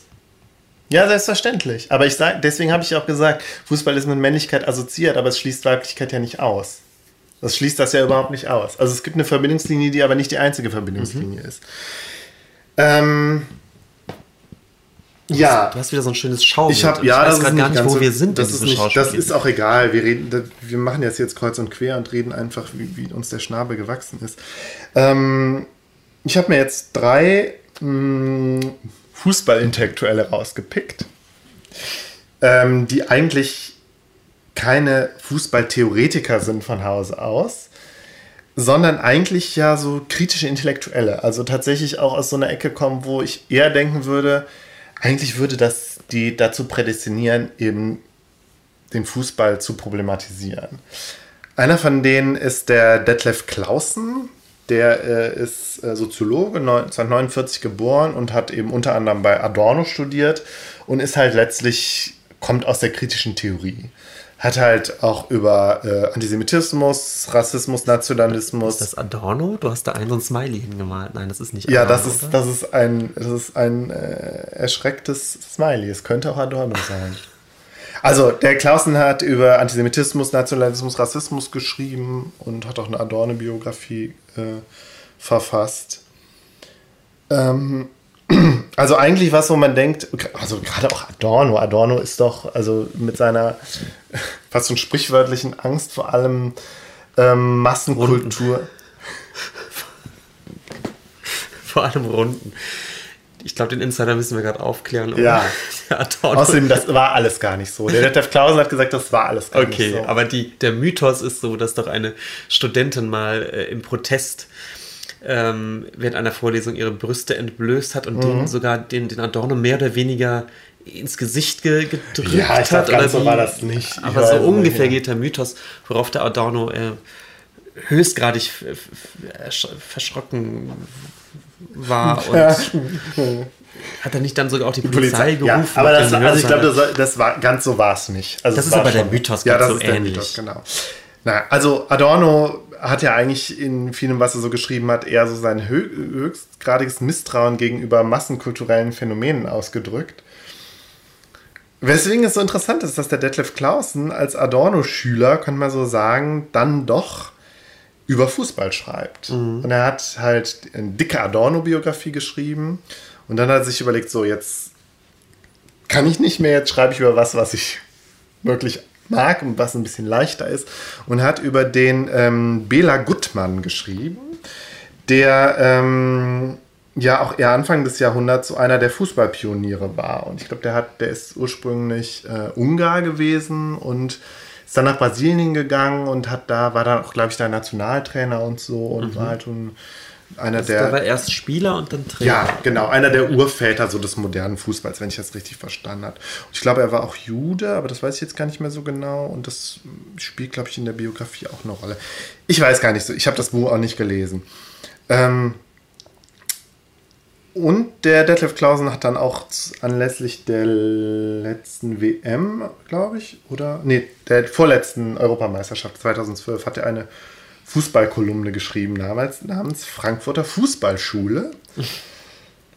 Ja, das war halt eine Fußballkolumne. Er schreibt über Fußball. Er schreibt halt auch wirklich über, über das tatsächliche Geschehen so und aber halt auch aus so einer intellektuellen Sicht. Also er thematisiert das so. Und da unter anderem halt auch das, das, das so dieses Naserümpfen vor dem Fußball. Ja, auch, dass er das als so, eine, so einen gewissen intellektuellen Dünkel halt auch entlarvt. Aus der.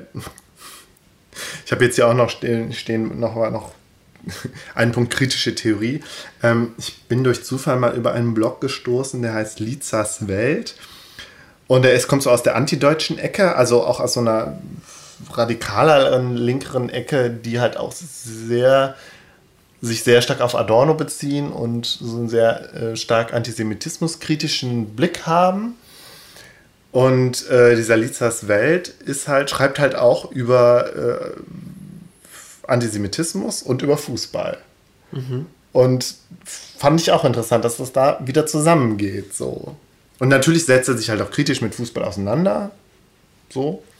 Schreibt zum Beispiel auch über irgendwie über die israelische Mannschaft und wie die mit Antisemitismus zu tun hat und so. Und, aber es geht anscheinend zusammen.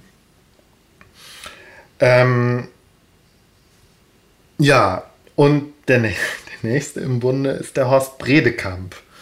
Kannst, du kannst über den, glaube ich, ein bisschen mehr erzählen, weil der ist Kunsthistoriker. Genau, der ist äh, Kunsthistoriker, ist Professor in Berlin.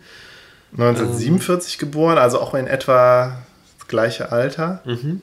Und als Kunsthistoriker, glaube ich, eher in der, in der Renaissance unterwegs viel. Mhm. Obwohl der wirklich so ein, ähm, einer wirklich der, der der großen kunsthistorischen Namen ist momentan in der Kunstgeschichte, der auch äh, seine Fühler irgendwie in alle möglichen Richtungen ausgestreckt hat, viel für die FATS geschrieben hat. Ähm, und da eben auch zu, zu anderen kulturellen Themen mhm. oder bildwissenschaftlichen Themen. Ähm, vielleicht so Nicht-Kunsthistorikern eher bekannt durch eben ab und zu wirklich ganz schmissige Essays zu, zu ganz witzig abseitigen Themen. Also der zum Beispiel der Bildrhetorik von politischen Inszenierungen mhm. oder sowas. Über solche Dinge hat er geschrieben.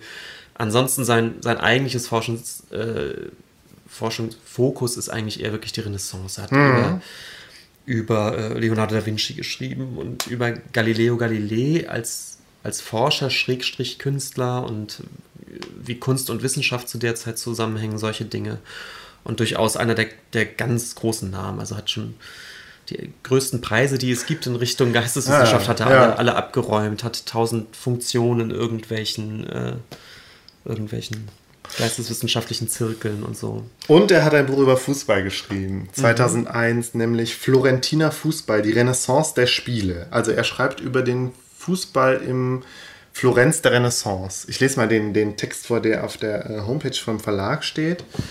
Ähm, Horst Bredekamp zeigt, wie ausgerechnet der Fußball, Calcio, also italienisch, Calcio oder so, im Florenz der Medici zu weit mehr diente als nur der Zerstreuung der des Fürsten und der Ablenkung des Volkes. Gespielt von der Machtelite des Staates zur Karnevalszeit war er ein Mittel zu ihrer Selbstdarstellung wie zur Festigung staatsbürgerlicher Tugenden. Schon damals aber diente er auch als Ventil für die frenetischen Massen, die mit bis zu 40.000 Schaulustigen an den Calcio-Festen teilnahmen. Kunsthistoriker und Fußballspieler Bredekamp. Äh, da fehlt ein Wort. Ach so, äh, anhand von zeitgenössischen Darstellungen und Berichten erklärt der Kunsthistoriker und Fußballspieler, Fußballspieler Bredekamp Ablauf, Strategie und Ordnung des Florentiner Calcio in seinen symbolischen und praktischen Bedeutungen für das Herrschaftsgefüge der Medici. Ich kann dazu eine Anekdote beitragen. Ja. Ich kenne jemanden, der bei Bredekamp studiert hat.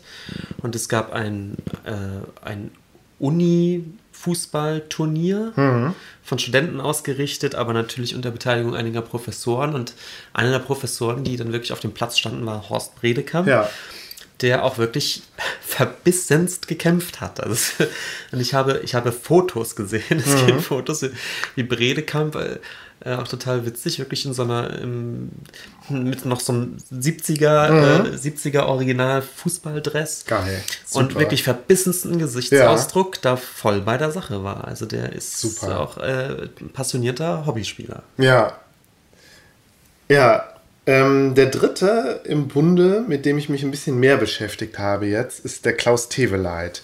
Klaus Teveleit ist 1942 geboren und ist halt Literaturwissenschaftler und Kulturtheoretiker. Und er ist halt vor allem bekannt geworden durch sein dickes, super ungewöhnliches Buch Männerfantasien. Ungewöhnlich insofern, dass es sehr also es ist halt ein, es ist halt ein, ein, ein wissenschaftliches Werk, aber es ist halt formell ein bisschen ungewöhnlich, weil es halt sehr, sehr es hat sehr viele Bilder, es hat sehr viele Illustrationen, es hat sehr viel Material, das er, das er untersucht, hat er auch mit abgedruckt. Und zwar untersucht er, also das Buch ist eines der ersten Werke der kritischen Männerforschung.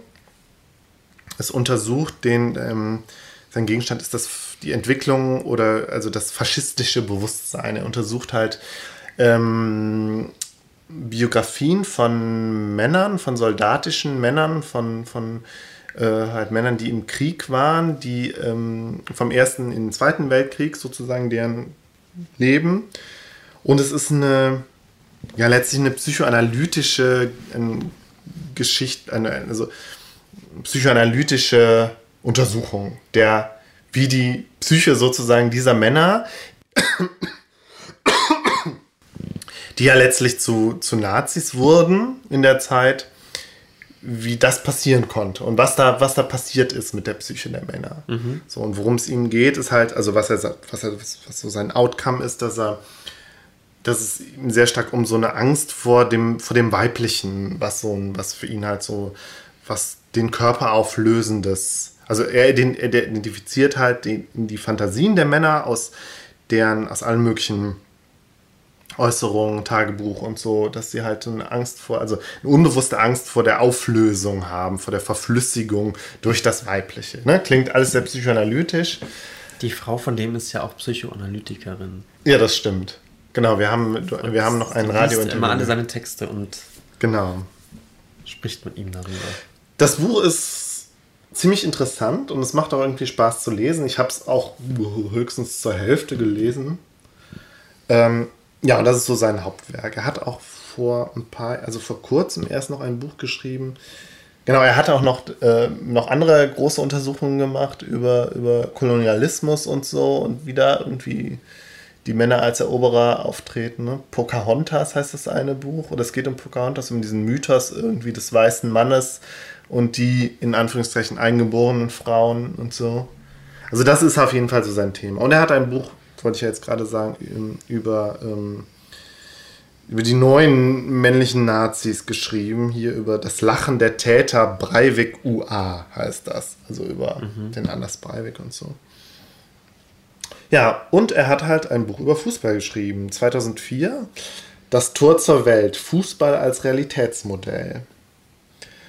Und das ist, das, ich habe das auch, wir haben es nicht geschafft, es ganz zu lesen. Ich bin ja immer so ein langsamer Leser. Aber so ein Bild über Tevelites Auseinandersetzung mit dem Fußball bekommt man da schon. Das Buch ist kein so streng wissenschaftliches Werk wie seine anderen Bücher, auch wenn die ja sowieso auch nie so wirklich also waren auf jeden Fall nie trocken akademisch. Und jetzt schreibt er eher so, ja, auch essayhaft. Und das Kapitel über Fußball, also dieses Buch, Das Tor zur Welt, ist halt auch so gegliedert in mehrere Kapitel, wo er sich mit verschiedenen Aspekten auseinandersetzt. Ein autobiografisches Kapitel, wo er seinen eigenen, wie er zum Fußball gekommen ist und wie er als Junge schon damals in den mit 50ern. Mit einer Schweinsblase. Mit einer Schweinsblase, genau. Obwohl die Schweinsblase, die hat ja Vor- und Nachteile. Weil die ja die hatte einen Knoten. Genau, und Knoten, wenn man das tat dem. Ja, das tat höllisch. Wir machen es so ein bisschen witzig, aber es ist schon witzig, weil er wirklich so ein Szenario ähm, beschreibt, was man, was man glaube ich, aus, aus so Filmen wie Wunder von Bern auch kennt. Also so diese Nachkriegszeit. Nachkriegszeit, man hatte ja äh, die, nichts. Die, die, Jungens auf dem Hinterhof, die genau, die kein ja. Spielzeug hatten und dann wurde eben gekickt. Genau. Ähm, und ehrlich gesagt, das Szenario ist, ist ja auch inzwischen so, fast zu so einem Klischee geworden, ja, ja, ich. Ja. Und, aber er hat's, das ist wirklich Teil seiner Biografie, das muss man einfach sagen. Ne? So, so ist es dann halt gewesen. Ja. Genau, und äh, es geht ihm halt dann auch im Weiteren des Buches geht es ihm halt auch um Parallel, also parallel, versucht Parallelen aufzuzeigen zwischen wie sich das Veränderung des Spiels, also das heißt, das Kapitel heißt, das zweite Kapitel heißt Veränderung des Spiels, Veränderung des Denkens. Und da versucht er Parallelen herauszustellen zwischen einer letztlich einer gesellschaftlichen Modernisierung im Laufe der letzten 50 Jahre oder so und einer Veränderung des Fußballs. Also Fußballtaktik, Fußball, die Art des Spielens und ja, wie sich Spieler als Personen verändern und so, als Typen. Mhm. Und da, also seine These, die er da stark macht, ist, dass es halt da eine, so, er sagt, spricht dann von osmotischer Verbindung gab halt. So zwischen, dass man am Fußball kann man absehen, wie sich die Gesellschaft verändert hat und umgekehrt. Und dann macht das an, an so ein paar Beispielen macht er das irgendwie. Obwohl, wenn ich da einhaken darf, das ist natürlich auch eine, eine vollkommen gängiges Denkmuster überhaupt der, der Kulturwissenschaften. Total, Total ähm, ja. Ich glaube, Siegfried Gedeon, der diesen berühmten Satz geprägt hat, auch in einem Kaffeelöffel spiegelt sich die Sonne. Also will heißen, man, man kann relativ kleines ähm, Alltagsdingens oder eben auch ein etwas größere Alltagssystem wie eben Fußball nehmen, um darin große gesellschaftliche Komplexe abgebildet ja. oder gespiegelt zu sehen. Ja. Also Kulturwissenschaftler machen das am laufenden Band. Das ist eigentlich fast die, die Methode der Kulturwissenschaft, könnte man fast sagen. Ne? Ja, Benjamin, du hast da vollkommen recht. Das hätte ich vielleicht auch noch ein bisschen besser sagen sollen. Ja, also er macht, ich glaube, er macht da nichts Besonderes. Es hat mich auch schon fast ein bisschen gewundert, ähm, weil ich glaube inzwischen, also es ist sowieso doch inzwischen auch so sprichwörtlich, dass man am und mit dem Fußball irgendwie auch alles zeigen kann. Also Fußball als Metapher. Ne? Also selbst, also selbst im im, im, in der Umgangssprache und so Klar. ist es halt. Was mich aber, wie gesagt, eben auch nicht wundert, weil es, also es gibt schon wirklich abseitige, kleine alltägliche mhm. Objekte, an denen Kunstwissenschaftler eigentlich das gesamte Abendland hochziehen können. Okay, ja, wir müssen, ich übertreibe, ja, ich übertreibe ja, wir müssen gerade ein bisschen differenzieren, ja. ja. Und äh, da, glaube ich, ist natürlich Fußball als etwas, was, was so viele Leute wirklich begeistern, was auch so mhm. verankert ist, glaube ich, im, in der Gesellschaft natürlich also es ist nicht überraschend, dass man daran auch sowas wie politische oder gesellschaftliche Strukturen oder Wandlungen nachvollziehen kann. Natürlich, ja, ja, sicher, sicher. Ähm, also es macht es überhaupt nicht uninteressant, ich will das gar nicht in Abrede stellen, aber ich finde es jetzt nee. nicht, glaube ich, nicht so überraschend, muss ich sagen. Nee, es ist, nein, nee, da hast du vollkommen recht, nee. Ähm, also ich habe noch nie was in der Hinsicht drüber gelesen. Ähm, aber deswegen. Es gibt ja auch so Abhandlungen ja. über die Rockmusik oder sowas. Ne? Also ja, so, ja, ich meine natürlich, Fußball ist Teil der Gesellschaft und so. Und deswegen ist er. Ne? Aber vielleicht ähm, gibt es da auch so ein paar zeitliche, also da, da will ich, glaube ich, am Ende dann noch drauf kommen, so ein paar Unzeit, nee, wie sagt man denn, zeitliche Ungereimtheiten so, wo es im Fußball vielleicht dann doch noch ein bisschen anders läuft als in anderen Feldern der mhm. Gesellschaft. Ähm ja, was Teveleit auch sagt, ist, dass auch gerade in Deutschland Fußball auch mit Nationalismus und gerade mit so einem, da kommt er ja her, wissenschaftlich mit so einer soldatischen, militärischen Männlichkeit zu tun hatte. Also Fußball letztlich als eine Fortsetzung auch des Krieges mit anderen Mitteln, so oder als Trainieren für den Krieg. Und da sieht er halt so die Ursprünge des deutschen Fußballs auch liegen. Und er sagt dann, er sagt ganz konkret, dass mit einem der früheren Bundestrainer, mit dem Helmut Schön, der so in den 60ern aktiv war und auch, glaube ich, so einer der ganz der großen Legenden war, dass sich da dann begonnen hat, so ein bisschen zu wandeln. Also auch parallel natürlich dann auch zur Studentenbewegung ähm, und so, dass sich da auch begonnen hat, dieses, äh, der, der, Fußball so ein bisschen sein das Militärische zu, hat, zu verlieren begonnen hat. Mhm. So. Mhm. Andererseits, also was ist andererseits, an einer Stelle fand ich, da kommt dann, da überwiegt dann der, der Fußballfan in Teveleit dem Männlichkeitskritiker und dem, dem Nationalismuskritiker, wenn er nämlich dann an einer Stelle sagt, letztlich ist Fußball, auch wenn er kriegerische Elemente hat, ist er aber kein Krieg, sondern letztlich ein Zivilisationsinstrument, das es schafft, den Krieg zu überwinden oder das Kriegerische, weil er halt die kriegerischen Potenziale der Gesellschaft irgendwie zivilisiert, indem er halt sie in ein Spiel bringt. Kanalisiert, ja. Mhm. Oder eben, weiß ich nicht, sublimiert oder so. Also es, Fußball funktioniert als Zivilisationsinstanz. Und das fand ich so schön, dass an einer Stelle dann doch, er dann doch umschwenkt als einer, der eigentlich sein ganzes Leben lang nur die, den Zusammenhang von Männlichkeit, Militarismus und Nationalismus und Faschismus äh, analysiert hat. Und an der einen Stelle kommt der Fanboy dann doch durch. Und dann sagt er, ja, Fußball, hm, hat seine problematischen Aspekte, aber letztlich ist es doch was Gutes. Mhm.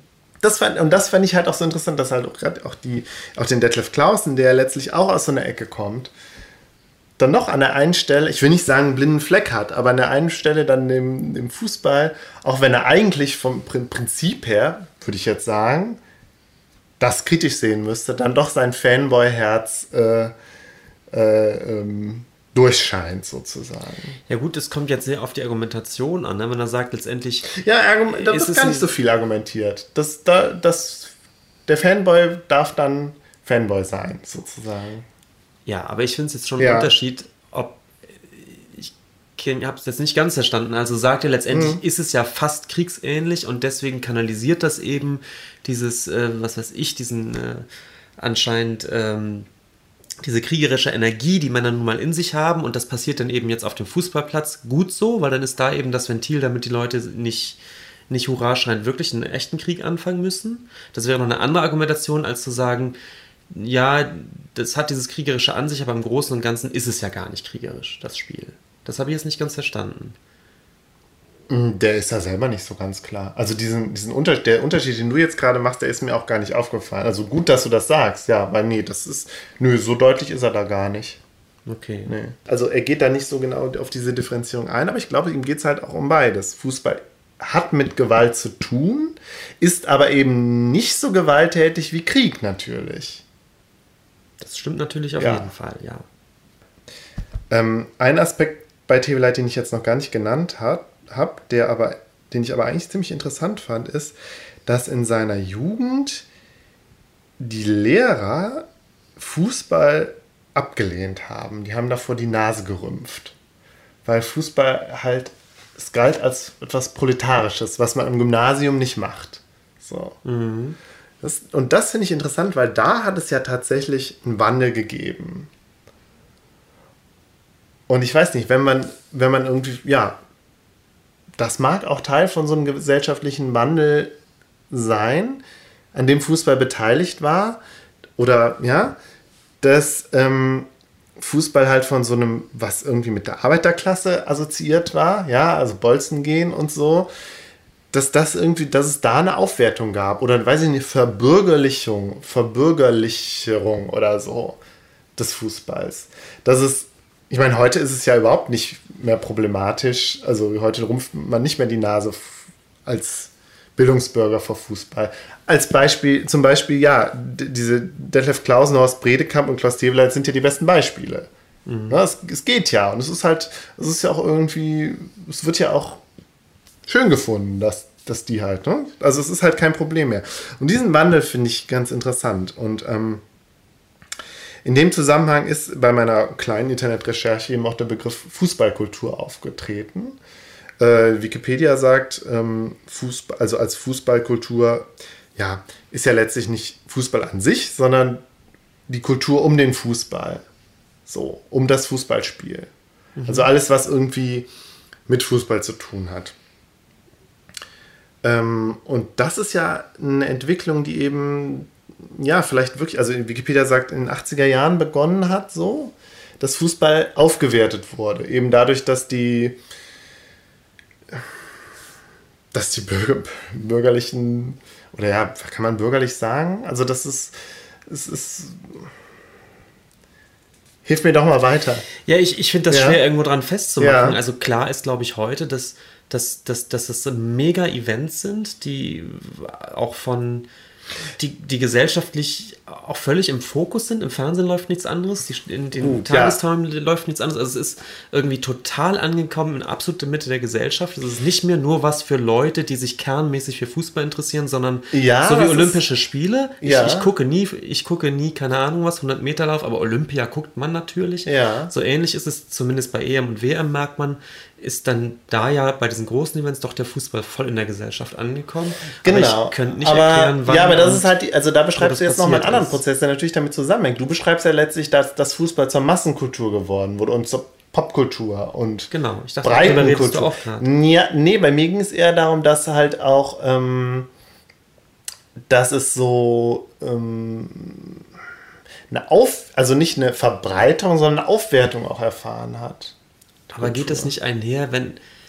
Wenn nicht unbedingt. Ich meine, da sind wir ja wieder bei E und U beim Unterschied, dass, dass, äh, dass die Unterhaltungskultur ja traditionell äh, der Gegensatz war von der Bürger zur bürgerlichen Hochkultur. Mhm. Aber ich glaube trotzdem, wenn du, wenn du ein, ein Phänomen hast, was, was, was gesellschaftlich so, so sehr verankert ist, dann gibt es natürlich auch sofort Intellektuelle, die, die darüber schreiben, aus, aus einem eben historischen oder philosophischen Standpunkt aus. Ich, was ich vorhin meinte, Ja, es- natürlich. es gibt die Abhandlung auch über Rockmusik und Popmusik und es gibt bestimmt die erste Doktorarbeit. Klar, da sind wir wieder, da sind wir ja letztens Show wieder bei den so. Cultural Studies, dass halt die Massenkultur und die Alltagskultur, die Populärkultur eben von der Wissenschaft auch entdeckt wurde. Genau, und das. Aber ja, also äh, diese rein wissenschaftliche Ebene, klar, sicher. Und die Kulturwissenschaft widmet sich ja auch dem Fußball. Aber das ist halt auch so, abgesehen jetzt wirklich von so einem rein wissenschaftlichen, akademischen Blick, halt auch so ein, so ein Gutieren praktisch des Fußballs gab. Innerhalb von dem, was eben nicht, ja, was letztlich so ein Bürger, so, also so eine bürgerliche Perspektive sich da etabliert hat. Bürgerlich ist jetzt halt auch so, klingt halt auch vielleicht ein bisschen zu altbacken. Ich finde das jetzt, ich, Mhm. ich kann da so, ich finde es auch ehrlich gesagt ein ganz bisschen spekulativ, weil erstens Okay. weiß ich nicht, ob das in den 60ern nicht vielleicht auch schon so war. Ich weiß nicht, wer da, Ja. wer da Fußball geguckt hat und wer nicht. Und umgekehrt muss ich sagen, ich am Museum zum Beispiel, diese ganzen äh, von vielen Kollegen und so, die gucken auch längst nicht alle Fußball. Nein, das heißt ja Da auch nicht, es heißt ja nicht, also- dass, dass jetzt auf einmal alle Bildungsbürger Fußball gucken, sondern aber dass es halt niemand mehr die Nase darüber rümpft. Au- Aus Ja, aber gibt es, Distinktionsgründen. gibt es überhaupt noch ein Bürgertum, das über irgendwas die Nase rümpft? Bestimmt, da gehe ich von aus, ja. Nicht mal. Nee. Ja, okay, es wird, spe es wird Ja, spekulativ. eben, ich, aber also reden finde wir es doch jetzt. total wolkig. Also Okay, reden wir doch mal über die Zeitschrift Elf Freunde, vielleicht abschließend. Weil die Ja. finde ich als Phänomen nämlich interessant. Und die, also ich glaube, also ich will ja auch in die Richtung, diese Zeitschrift Elf Freunde. Die existiert seit 2000 und nennt sich Magazin für Fußballkultur. Und hat ja schon irgendwas an sich, was sie zum Beispiel von so einer Zeitschrift wie Kicker oder so oder Sportbild. Sportbild unterscheidet. Ja, na klar. Sie spricht ja ein ganz bestimmtes, eine bestimmte Schicht an, ein ganz bestimmtes Milieu, was man vielleicht irgendwie als bildungsbürgerlich bezeichnen könnte. Ja, klar ist, dass die auch von der Gestaltung her und so viel, viel hipper ist, sozusagen. Ja, man könnte sagen die Hipster, aber ich meine, das ist ja schon länger, also es gibt es ja jetzt schon seit 2000. Ja, aber ja. es ist eine bestimmte, bestimmte Art auch von Männern, ja, die halt Ja, es ist eher fast verwunderlich, dass es das vorher nicht gab, denn ich glaube, dass äh, Ja, aber ist es das wirklich? Vielleicht ist es ja, gab es da ja wirklich eine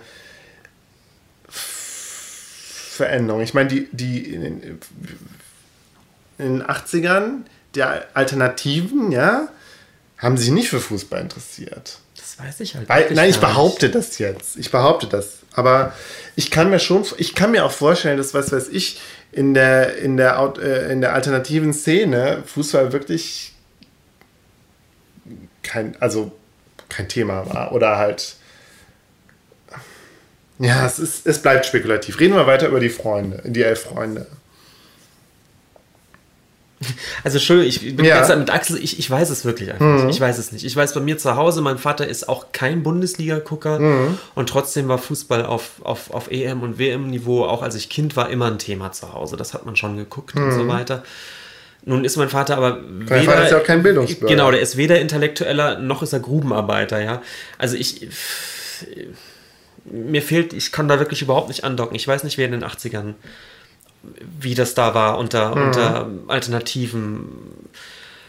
Die ganzen spät 68er oder überhaupt 68er haben die Mhm. Fußball geguckt. Ich weiß es einfach wirklich nicht. Hat Rudi Dutschke Fußball geguckt? Ich weiß es nicht. Ich kann dazu nichts sagen. Es ist jetzt rein Oder Fußball spekulativ. gespielt, ja. Und ich könnte mir gut vorstellen, die haben alle Fußball gespielt, ehrlich gesagt. Ich kann mir das durchaus Mhm. vorstellen. Aber welchen, also wie ist, wie, welchen, welchen Blick hat die Zeitschrift Elf Freunde auf Fußball? Es ist ja schon so ein ganz bestimmter. Es ist ja schon, es ist ja schon auch so ein humorvoller Blick. Und es ist ja auch, also unter anderem, es ist ja, es ist so ein, also ein gewisser, also ich habe das Gefühl, dass da, da findet so eine Wahrnehmung von Fußball statt, die halt nicht so, die ein bisschen feiner ist, vielleicht ein bisschen verfeinerter oder vielleicht ein bisschen kultivierter oder so. Das, Ja, die vielleicht. und ich meine das jetzt auch wirklich rein deskriptiv, ja. Also, Ich glaube, es ist ein Blick auf Fußball, der sich nicht auf den Wettbewerb ähm, einschränkt. Vielleicht kann man das so sagen. Es ja, sondern auf die Fußballkultur. Ich meine, das heißt ja auch Magazin genau. für Fußballkultur, um das und Ganze ich glaub, das ist beim, beim Kicker oder so anders. Der ist voll mit Tabellen und Spielergebnissen. Dann gibt es das kurze Interview zum Spielergebnis mhm. und dann gibt es eventuell noch ein bisschen Gossip oder, oder, oder die Frage nach, nach Transferen von irgendwelchen mhm. Leuten. Mhm. Ähm, und ich glaube eben, genau um solche Dinge geht es bei den, bei den Elf Freunden nicht wie gesagt, wo, wo, eben Fußball eben sowieso nicht nur auf diesen Wettbewerb äh, fokussiert mhm. ist, sondern wo es um das, um das große Drumherum geht, ja, die Fußballkultur. Und also den Unterschied mag ich schon auch sehr. Also ich könnte mir vorstellen, mit den elf Freunden. Das äh, ist ja teilweise auch wirklich ironisch. Also wir haben uns ja eben so eine Ausgabe durchgeblättert und ein, da war ein so ein Bild, war was abgebildet von zwei Typen, die sich halt als so Deppen-Deutschland-Fans mit Fokuhila äh, verkleidet haben, wie sie gerade eine Bratwurst grillen mhm. und so. Ich meine, das ist ja natürlich auch ein Iron. Ich meine, letztlich ist es auch ein, ein äh, ja, eine, eine äh, sich drüber lustig machen über die, über die Prolls, weißt mhm. du? Ja, aber zugleich ist es natürlich, es ist halt irgendwie ironisch, aber es ist ja auch total liebevoll. Und das, also das Fantum ist ja echt so. Total, ja. Und deine These wäre so ein mhm. bisschen oder eine Annahme eventuell, dass, dass es auch erst seit 2000 oder so überhaupt ein Klientel für diesen Art von Umgang mit Fußball gibt? Das weiß ich nicht, ob, aber zumindest glaube ich, dass sich das halt, dass es das nicht immer gab, sondern dass diese Verhipsterisierung, können wir es so nennen, also im Internet, also bei Wikipedia habe ich auch gelesen, die Gentrifizierung von Fußball, was ich auch ganz interessant fand. Ja, diesen Begriff Mhm. Dass das vielleicht ein Phänomen ist, was noch nicht so alt ist. Was auch vielleicht wirklich ein Generationending ist. Das ist vielleicht eine Generation der Millennials oder der kurz vor Millennials ist. Also meinetwegen der, die jetzt so um die, ja, ich meine, wir sind ja so gerade keine Millennials mehr. Aber so, ja, halt auch der Typen, die ja nun mal keine, ja, aber ich meine, Arbeiterklasse gibt es ja auch nicht mehr. Das mag ja auch was damit zu tun haben. Mir kommt das, mir kommt gerade eine lustige Parallele mhm. in den Sinn, dass ich doch letztens eine schöne äh, Polemik gelesen habe, auch völlig überspitzt, also auch mhm. humorvoll mhm. überspitzt, über eben auch die Gentrifizierung des Biertrinkens, dass da jetzt in Berlin dieses, diese Craft-Bier-Bewegung irgendwie kommt. Mhm. Und der Schreiber schrieb dann auch, oh, ah, jetzt, jetzt machen sich die Hipster auch über das schöne Biertrinken her und, und äh, machen da eine Wissenschaft draus, die sozusagen das Bier wie, mit, wie bei Whisky oder Weine, sondern in, in so eine mit so einer Kennerschaft aufgewertet mhm. wird und, und äh, dann gibt es eben diese Craft-Bier-Mini-Brauereien, wo einem erklärt wird, warum nur dieses Bier gut ist und dass man so eine Plörre wie Becks ja nicht trinken dürfe. Und hat gesagt, das, das steht uns also jetzt ins Haus, dass eben ja. auch, auch Bier jetzt den Weg der Gentrifizierung geht. Ja, und aber das, das erinnert mich da gerade ein bisschen. Ja, das, ja, aber ich glaube, ja, nee, dann ist es die elf Freunde, also das sind echte Fans, das sind keine Hipster. Also Hipstern unterstellt man, ne? wenn wir jetzt mal wirklich ganz vereinfacht, den unterstellt man ja, dass es denen nicht um die Sache geht, sondern nur um den, sich mit der Sache zu schmücken. Darum. Ne? Können wir ja so Obwohl ich das bei dieser Craft gar nicht weiß. Sind doch Nerds, ja. Nö, aber es sind eben Leute, die sonst auch immer Bier getrunken haben. Also sagen wir mal so, es geht, freuen, geht denen um die Sorten Distinktion. Gibt. Das trifft es vielleicht am besten. Oder es geht ihm nicht rein Nerds geht es ja nicht um die Distinktion, denen geht es ja nur um die Sache. Mhm. Und Hipstern geht es halt möglicherweise auch um die Sache, aber eben auch um die Distinktion. Und das, das weiß ich gar nicht mehr so. Ich habe das Gefühl, bei diesen, bei diesen den modernen Fußballfans, denen geht es halt, das ist so, das ist schon echtes Fantum, aber es ist halt auch so ein bisschen, ein bisschen gebrochen irgendwie, so ein bisschen nostalgisch vielleicht auch. Gerade weil es halt auch um die alten, die alten Fußballhelden geht und so. Das Gefühl habe ich bei der Zeitschrift ja. übrigens auch. Es ja. gibt auch immer diese wunderbaren Bilderstrecken mit, mhm. mit so, so 70er Fußball, ja. wo sich immer drüber freuen kann und die total stilvoll gemacht sind auch, ja. Ja, ja Markus, deine These in allen aber ich Ja, also meine These war ja auch daran, dass man nicht weiß, wer, wer, in den 80ern in den Fußballstadien stand. Ich nicht. Und ich, würd, ich hätte immer gedacht, das war schon immer ja, aber, ja, aber die Frage ist ja auch, welche Milieus gab es und welche. Das waren ja auch einfach andere Milieus in den 80ern. Es gab in den 80ern ja keine Hipster. Ja, ja. das auf jeden Fall. Und äh, aber trotzdem. Also ich glaube, dass halt auch so bestimmte, bestimmte Wahrnehmungsweisen von kulturellen Phänomenen, wie zum Beispiel Fußball, sich ja auch mit der Zeit wandeln, dass so eine bestimmte Wahrnehmungsweise und ein bestimmtes Verhältnis zum Fußball, was ich jetzt gesagt habe, was irgendwie vielleicht ein bisschen gebrochen ist, ein bisschen ironisch, aber und auch ein bisschen nostalgisch, aber trotzdem halt sehr echt, ja, sehr echtes Fantum, dass das vielleicht damals noch nicht so war, weil man vielleicht, ja, vielleicht auch einfach, keine Ahnung. Ich glaube ja, und das fand ich ja auch so interessant, und das ist jetzt, glaube ich, wird unser, unser letzt abschließendes, unser abschließender Punkt, glaube ich, sein, dass sich die Elf Freunde ja, also die Zeitschrift Elf Freunde ja durchaus auch mit den Problemen und den Problematiken von allem, was mit Fußball zu tun hat und was wir am Anfang auch genannt haben, dass sich diese Zeitschrift dessen ja auch total bewusst ist. Mhm. Und sie hat ja, sie schreibt auch immer Homophobie im Fußball und über äh, Nationalismus und so. Das, ist, das wird nicht ausgeklammert. Mhm. Aber es wird, es wird so ein Spagat irgendwie geschafft und so. Und das finde ich gerade das Interessante. Und ich meine, da sind wir dann ja auch letztlich wieder bei so einem Tebeleit, der das ja auch irgendwie hinkriegt, sein Fanboytum zu bewahren und trotzdem so den kritischen Blick halt auch zu haben. Auch wenn ich, ja, jetzt meine These war ja, dass es eben nicht so ganz gut hingekriegt hat. Sollen wir noch über Homophobie im Fußball reden, Benjamin? Ja, du hast ja im Vorgespräch gesagt, so richtig viel Lust hast du dazu nicht. Wir müssen das. Also, es wird sich ja natürlich, äh, wenn man unseren Podcast kennt, irgendwie anbieten, dass wir darüber sprechen, aber. Ich habe das Gefühl, es gibt nicht so viel zu sagen wie, ähm, ja, es ist eine der letzten Bastionen des, äh, der heterosexuellen Männlichkeit. Und ist es auch jedem klar, woran es liegt, weil, weil, weil es eben auch so ein Modellsport ist für, für so ein maskulines, äh, so ein maskulines Stereotyp. Ja. Und damit ist eigentlich auch fast alles gesagt. Ähm, ja, und ich kann auch wieder nur sagen, mich, also ja, das stimmt, das ist ein Problem, aber es ist ein Problem, was mich irgendwie nicht interessiert. Und da muss ich sagen, das, ist vielleicht auch verantwortungslos von mir, das so zu behaupten oder äh, ignorant dass es mich nicht interessiert, weil, mich, weil, weil, weil Fußball, Fußball interessiert mich nicht. Ja. Und deswegen äh, habe ich auch das Gefühl, ich kann auch die Relevanz des Ganzen nicht so nachvollziehen. So. Ich kann mir vorstellen, wenn du wenn, wenn, wenn ich selber Fußballspieler wäre. Fußball oder Fußballfan wärst ja. allein schon und du sagst, das kann doch nicht sein. Ja, natürlich. Äh, da muss doch auch jeder zehnte Spieler müsste da doch schwul sein. Genau. So aber das ist interessant, das wird ähm, immer wieder angeführt und ich finde das immer eine, eine, erstmal eine Behauptung, wo du weißt doch, du weißt es doch gar nicht. Warum? Also ich meine, wenn man sagt, irgendwie 10% der männlichen Bevölkerung ungefähr sind schwul oder 5% so. Und dann automatisch davon auszugehen, in der Bundesliga oder in der Nationalmannschaft oder so, müssten 10% oder 5% schwul sein.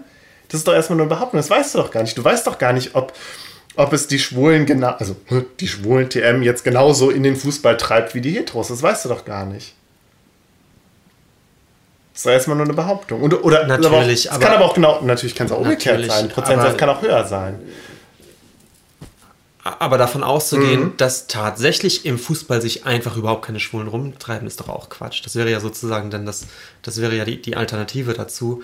Ja, das, natürlich. Das, das ja. halte ich für noch unwahrscheinlicher. Von daher ist aus, vielleicht ist der Prozentsatz jetzt äh, wahrscheinlich schon geringer als, ja. als an der Modedesign-Schule, um jetzt mal alle Klischees auszupacken. Ja. Aber nichtsdestotrotz werden da welche rumlaufen. Ähm, ja, natürlich. Ob das jetzt die, 10, die vollen 10% sind, also die, selbst die 10%, das ist ja auch so eine total aus der Luft gegriffene Zahl. Ich, ich weiß gar nicht, ob es da Ja, 5 bis 10 Prozent.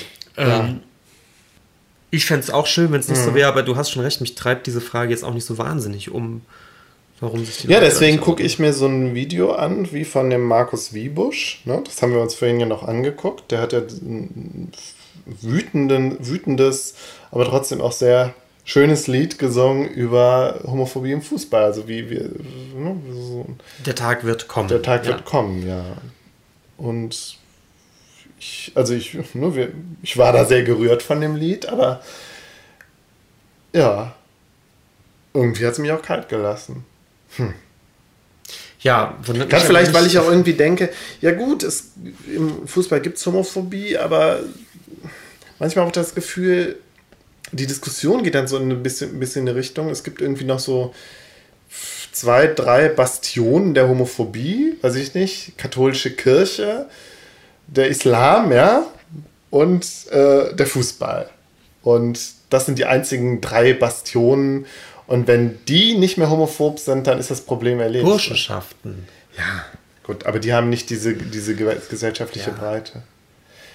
Ich weiß es nicht. Ja. Gut, wir wollten ja auch eigentlich gar nicht drüber reden, über Homophobie im Fußball. Jetzt haben wir es trotzdem noch kurz gemacht.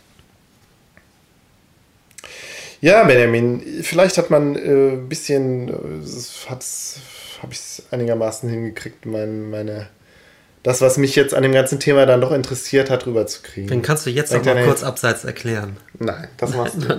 Du guckst Fußball, du kennst dich damit aus. Ich kann das nicht erklären. Nein. Haben wir einen Nachklapp, Benjamin? Ähm, nein, eigentlich eine Ergänzung noch zu deinem Thema. Mhm. Es gibt äh, den ähm, Podcast Zeitsprung. Mhm.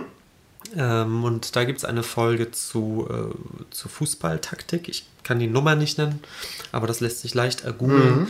Ein Ähm, sehr guter Podcast übrigens. Ein, ein toller Podcast, der sowieso empfehlenswert ist und die auch eine Folge über Fußballtaktik haben. Die, äh, ganz erst erstaunliche Geschichte, also auf die ich, die ich auch überhaupt nicht kannte. Also echt so, ein- so ein Trüffel, ein geschichtliches Trüffel haben die da die ausgegraben. graben ja immer so kleine Geschichten aus der Geschichte aus, die so, an denen man sowas festmachen kann und die aber irgendwie auch so Genau. ungewöhnlich Und es geht um. Fußballtaktik im, im Zweiten Weltkrieg. Und, Nationalsozialismus. und dass ja. es da ein, ein Krieg der Fußballtaktiksysteme gab. Mhm. Und zwar eine als sehr deutsch angesehene, die eben eher auf Angriff ging, wie sich das für Deutschland gehört. Mhm. Und eine, die eben eher auf Verteidigung oder anders funktioniert hat. Und das eben, wo, woran sich an dieser Anekdote eben auch zeigt, wie, wie sehr da dann auch. Ähm, äh, Zeitgeschichte und, und Fußball irgendwie ver, verstrickt sind auf eine, auf Mhm. eine erstaunliche und total skurrile Art. Es ist eine total interessante Folge. Kann man sich äh, auch anhören. ja, so. Jetzt macht mein Nachbar wieder Musik. Ja, das ist ja eine Punktlandung. Passenderweise sind wir jetzt auch fertig. Okay, Gut, tschüss, bis zum bis nächsten zum Mal. nächsten Mal.